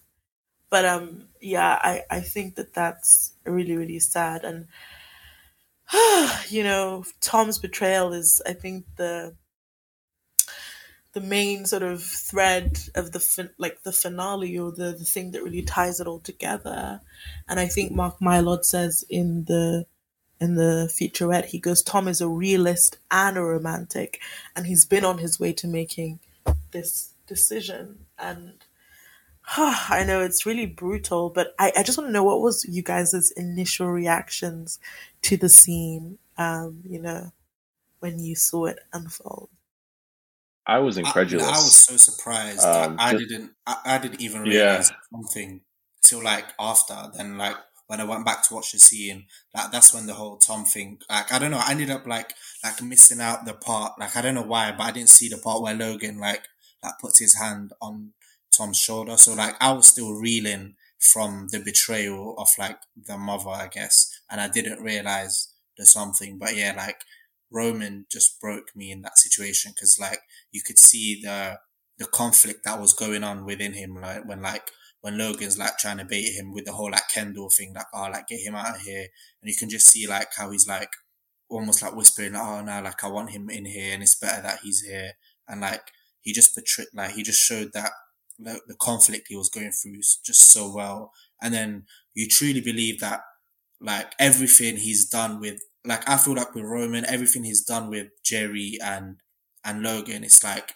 yeah, he wants to be successful, but he also he also wants to like impress them and garner their love, I guess. And there's but they had nothing of that like back for him. It's literally just his interest, and he I, I feel like he genuinely had like loves Gerri and or wanted their love, you know, in his own fucked up way, you know, his mum issues. yeah, he does. Yeah that, just, yeah, that was just like really heartbreaking, but yeah. And Shiv as yeah. well, like like everyone was amazing. Like the level of of acting, like I can't remember of a series where there was like you got like mm-hmm. the Kendall scene earlier, or the Connor scene, then the Kendall scene, then this one where like Brian Cox and Sarah Snook, they're all just like doing phenomenal yeah. things. And yeah, it was just no. That final look from Sarah Snook is crazy good. I think it's sort of the yeah. the gasping for air when you're just just you've had a debilitating thing revealed, and just that sort of game face that she immediately puts on. And it's just yeah. fantastic, and I, I just really love it. But I also just, I just, so everyone, you know, talks about Shakespeare, and I think obviously like betrayal is one of Shakespeare's favorite favorite themes. You see it in Julius Caesar, Et tu Brute, the most famous line. You see it in Macbeth, Othello, King Lear. It's a very great um, theme, and I think it's it's it's a really good way to sort of illustrate the drama of real life and the the dissatisfaction of people's position or the dissatisfaction sorry that people have with their position in life that leads them to make choices like this. And it's it's interesting that as shocking as the betrayal is it is not unfounded. It is it is incredibly justified and it's just so painful the way that it comes. And it's just as you've said sort of successive betrayals from the mother to tom i think i just remember that uh, a line from henry vi the play and it's it says it's shakespeare it says hide not thy poison with such sugared words lay not thy hands on me for bear i say their touch affrights me as a serpent's sting and i really love that line because it's like you know Tom says to her, "You okay? Like, what's wrong?" And and you know she says, "Oh, mom fucked us." And I think that's the moment she's realizing, and he comes close to her, and it's like a reverse Godfather. You know, it's it's that kiss, and Shiv is realizing that she's been had. But I, I, I think one of the most interesting or important things to me is that there is a real gap between Shiv and Tom because none of the characters are really, really honest with each other because it, it, it is their relationship is so fragile.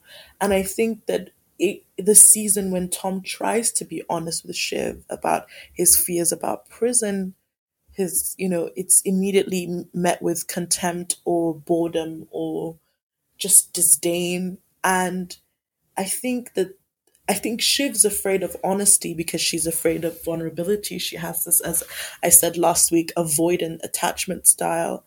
But I think is this this this insistence to be solitary, to be to have this sort of self-determined existence where you rely on no one else has led to this failed love and this failed relationship because the obsession to manipulate and dominate has destroyed the relationship and ensured the alienation that she has feared from the beginning that stopped her from being vulnerable in the first place. Um, and I just think that it's really interesting because Tom is someone that I truly believe would have been loyal as a Labrador had she just treated him right. And he is also someone that I feel would have actually chosen her over riches and everything had she treated him right. And I think it's just great because in the season finale of season two, and I've been mentioning this all season, particularly Ada, like wondering where are they going because we we have that thread of doubt sown where he says, you know, I wonder if the happy I'd be, you know, without you is is is, is sorry, the sad I'd be without you is better than the sad I am with you, and we sort of don't really explore that explicitly. And I think that even though it's not explicitly explored here, Tom has made a choice. He has made a big choice. And I, I think my, my biggest takeaway, and I really want us to discuss is sort of what is going to be the outcome of this betrayal for their relationship and for the dynamics going forward. And I'd love to hear what um, Adil thinks, and then everybody can follow. I think again they'll still stay together, but it's just like like again like like we said, in the show, like nothing. A lot of people were saying that nothing, you know, is happening, nothing is changing, but everything has changed from where they were at the start of the season because everyone was talking. Oh, you know, they had that talk um, in. Uh, there's no, I've, I've got what the episode was called, but in the finale of last season, and it's like, oh, they're still together, but nothing has changed. I think everything in their dynamic has changed, and like with this whole child or what we might you know she might be with pregnant and you know it's just like we're going to see the dynamic probably flip i guess. I'm not sure too much not thought about it too much but it's just interesting what we're going to get from their relationship i guess. Yeah and Ebube, any thoughts on the outcome of the betrayal for them their marriage or just any of the other characters really? I think that at the very least, it's going to bring up a sense of caution in her, a sense of respect for what Tom is capable of. You know, she's like her father in a lot of ways. They don't really respect people who don't prove themselves capable of violence. So Oh, I love that.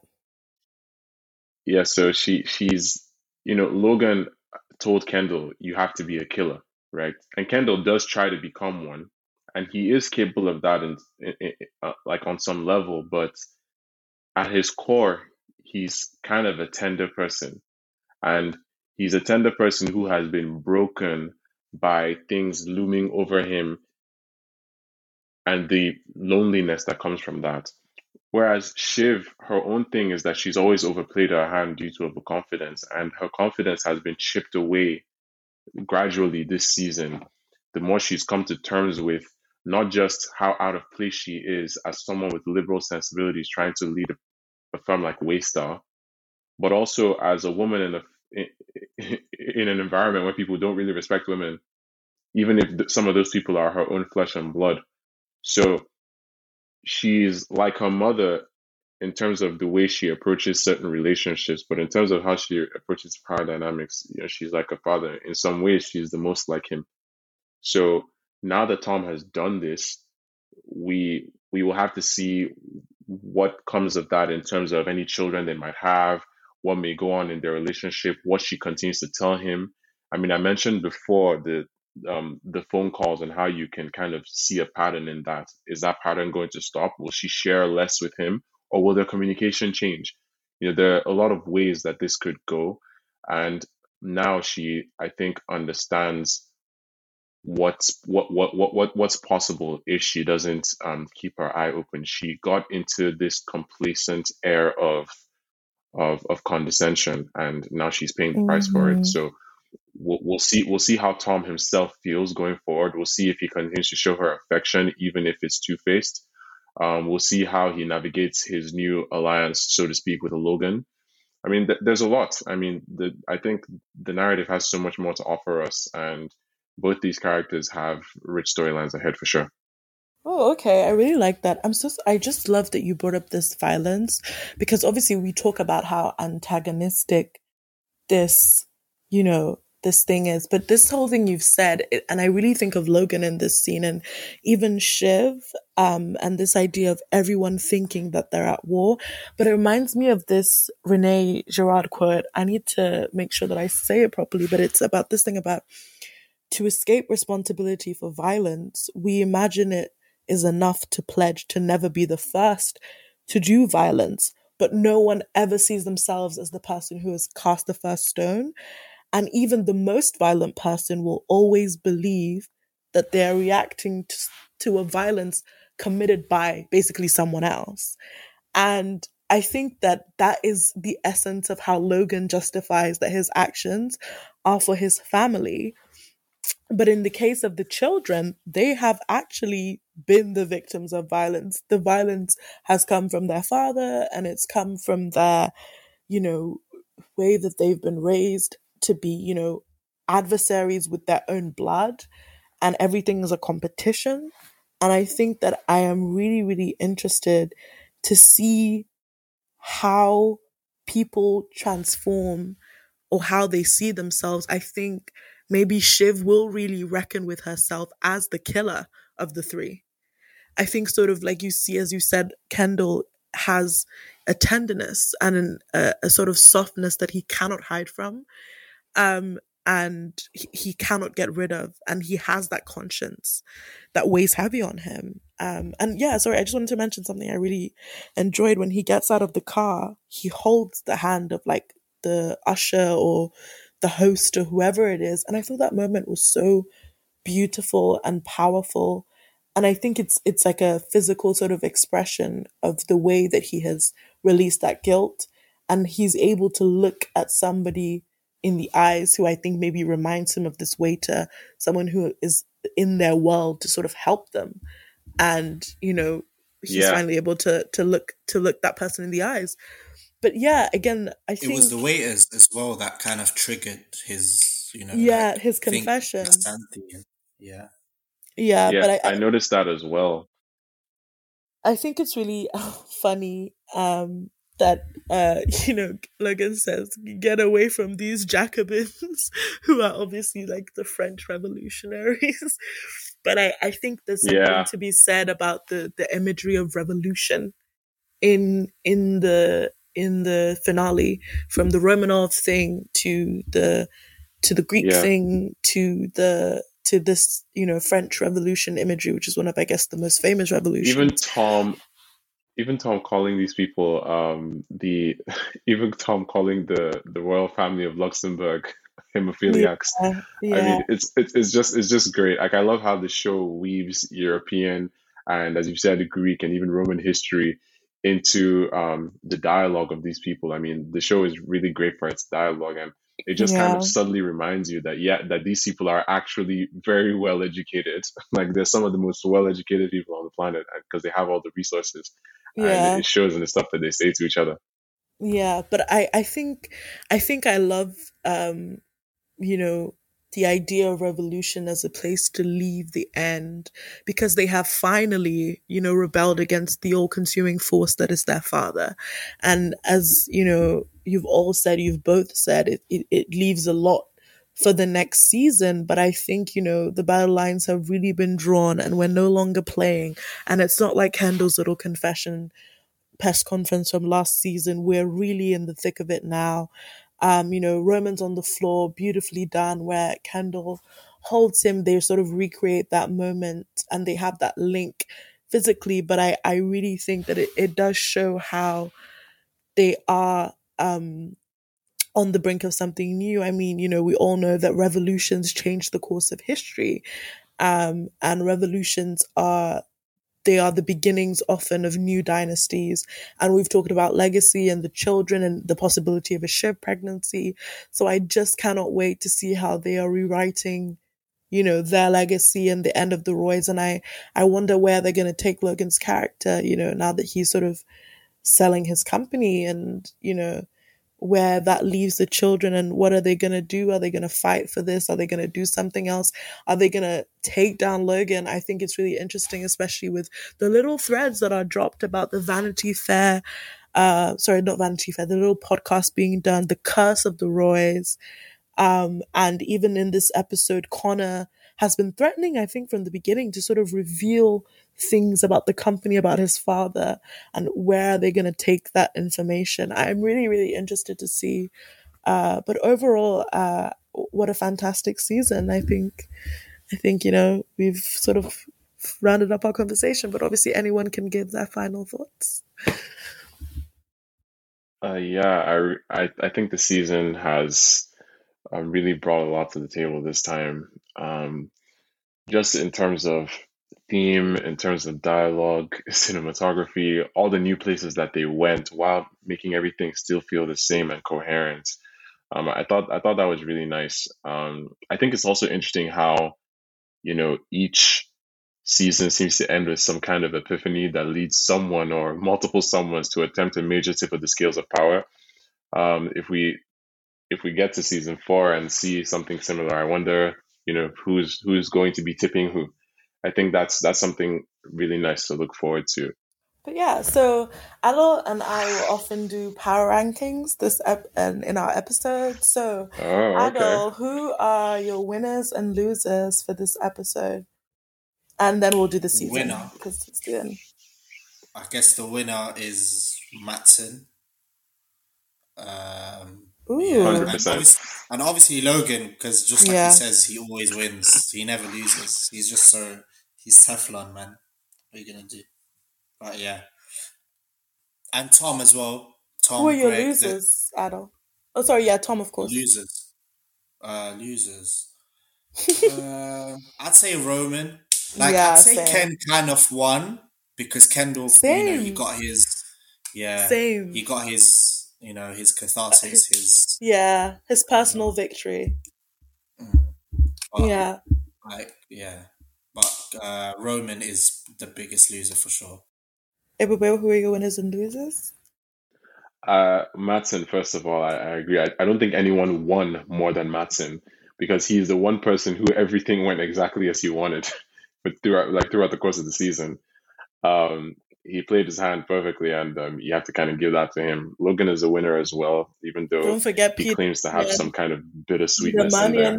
Also got exactly. Yeah, Peter Munion. Peter Munion was was was yeah, he was. He's next on my list. Trust me, I have a whole list of winners. Peter Munion is is on that list of winners. I'm willing to say Gerri is on that list of winners as well because things have worked out quite well for her, if I do mm. say so mm. Myself. Um, Comfrey is on the list of winners. yes, Comfrey is on the list of really? winners as far as I'm concerned. Yes, because she um, she has gone kind of from um, well-meaning, well-managed, and um, comfortable obscurity into potentially something a lot more lucrative. Um, Greg thinks that she that he used her as a date ladder, but I'm pretty sure she's also used him because if the whole thing is true about her working for the Contessa while Greg dates her and she's cool with that, then that's actually a win for her, honestly, because um, that's going to open a lot of doors for her and that's going going to kind of expand um, her own horizons. Speaking of which, Greg is a winner as well. Um, Greg, I'm constantly worried about. I still take points for him with the whole Greenpeace thing. I, oh geez, he needs to he needs to kind of figure that whole thing out. But yeah, I'm gonna give Greg a win. I'm going to give Tom a win as well because I like that he's finally taking some agency and he's making some hard decisions. Because despite everything we've said, I don't think any of this was easy for him. To be honest with you, I think that he had to kind of come to terms with what would happen if he made this decision, how it would affect the woman that he loves, and the future that they may or may not have together after this point. Um, Roman is a loser here. I feel very bad for him and what's gone on. I think a few other people have kind of stayed the same, but Roman Roman is a is a loser, and I'm not sure Caroline has won either because at the very least, the thing that she complained about having from her children this whole time has been indifference. But now, instead of indifference, she might actually get vitriol from them. So I'd say she should kind of watch out. Uh, but yeah, I think I think that's probably as comprehensive a list of um, of winners and losers as I can as I can give. Mm. Um, Kendall is still somewhere in the middle. He's won, but he's also lost. But also, he kind of accepted his fate already. So, yeah. So yeah. I, I disagree that Kendall is a loser because I think that he's gone through such a crucible that like the things that the rest of the characters are in competition for, he's no longer in the race. So I feel like yes, he won exactly. this episode because he he was able to, I think, through his vulnerability, help his siblings out of their their their fugue state, where they're sort of stuck on their father, and they can really see the light now. And I think that he's yeah. also won because he's he's been able to release himself of the pain of, of this guilt that he's had. But I disagree with you about Lady Caroline. I don't think she really gives a shit about these kids, man. I can't even lie to you. I don't think she. I think now that she has her man, that's the thing. She she doesn't.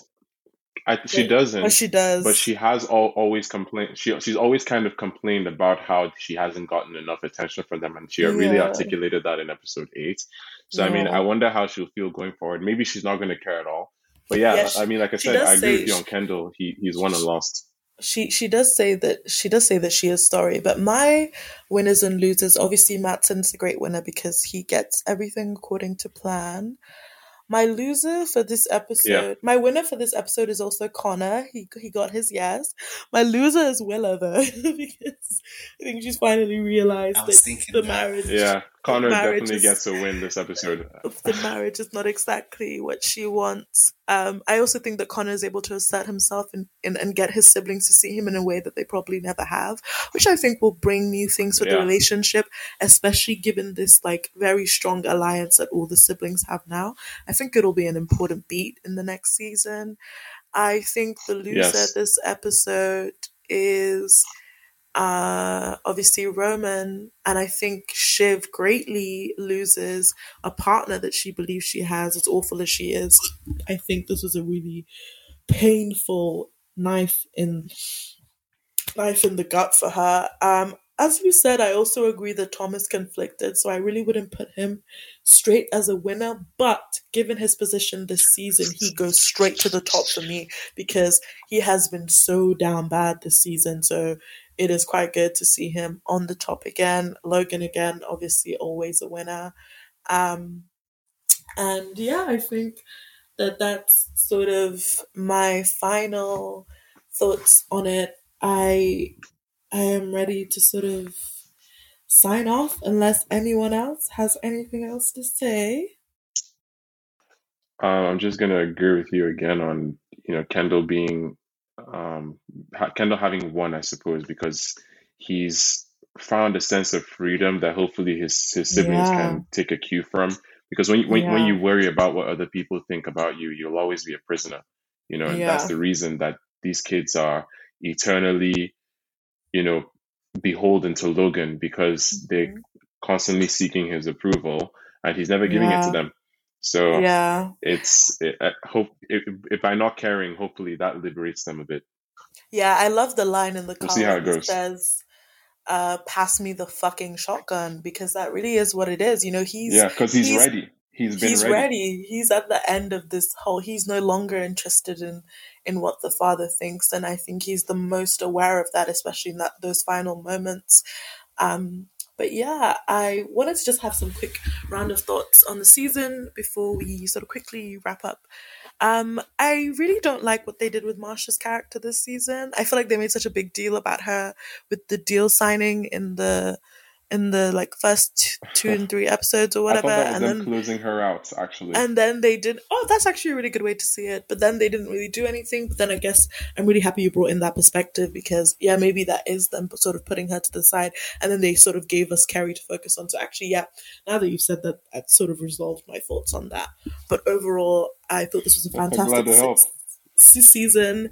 I think the strings at the end of the the credits were amazing, and the choir was brilliant. It was so dramatic and just felt like the most perfect ending to a perfect episode.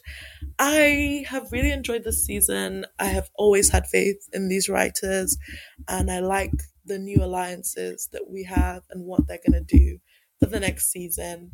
But I think that we've come to the end of the episode. I really want to say thank you so much to Adil, uh, who has sort of been like doing this whole thing with me for the past couple weeks. So Adil, thank you very, very, very, very much. Um, sort of giving a whole new shape to the episodes, and I've been really glad to do it with you. So much to talk about it.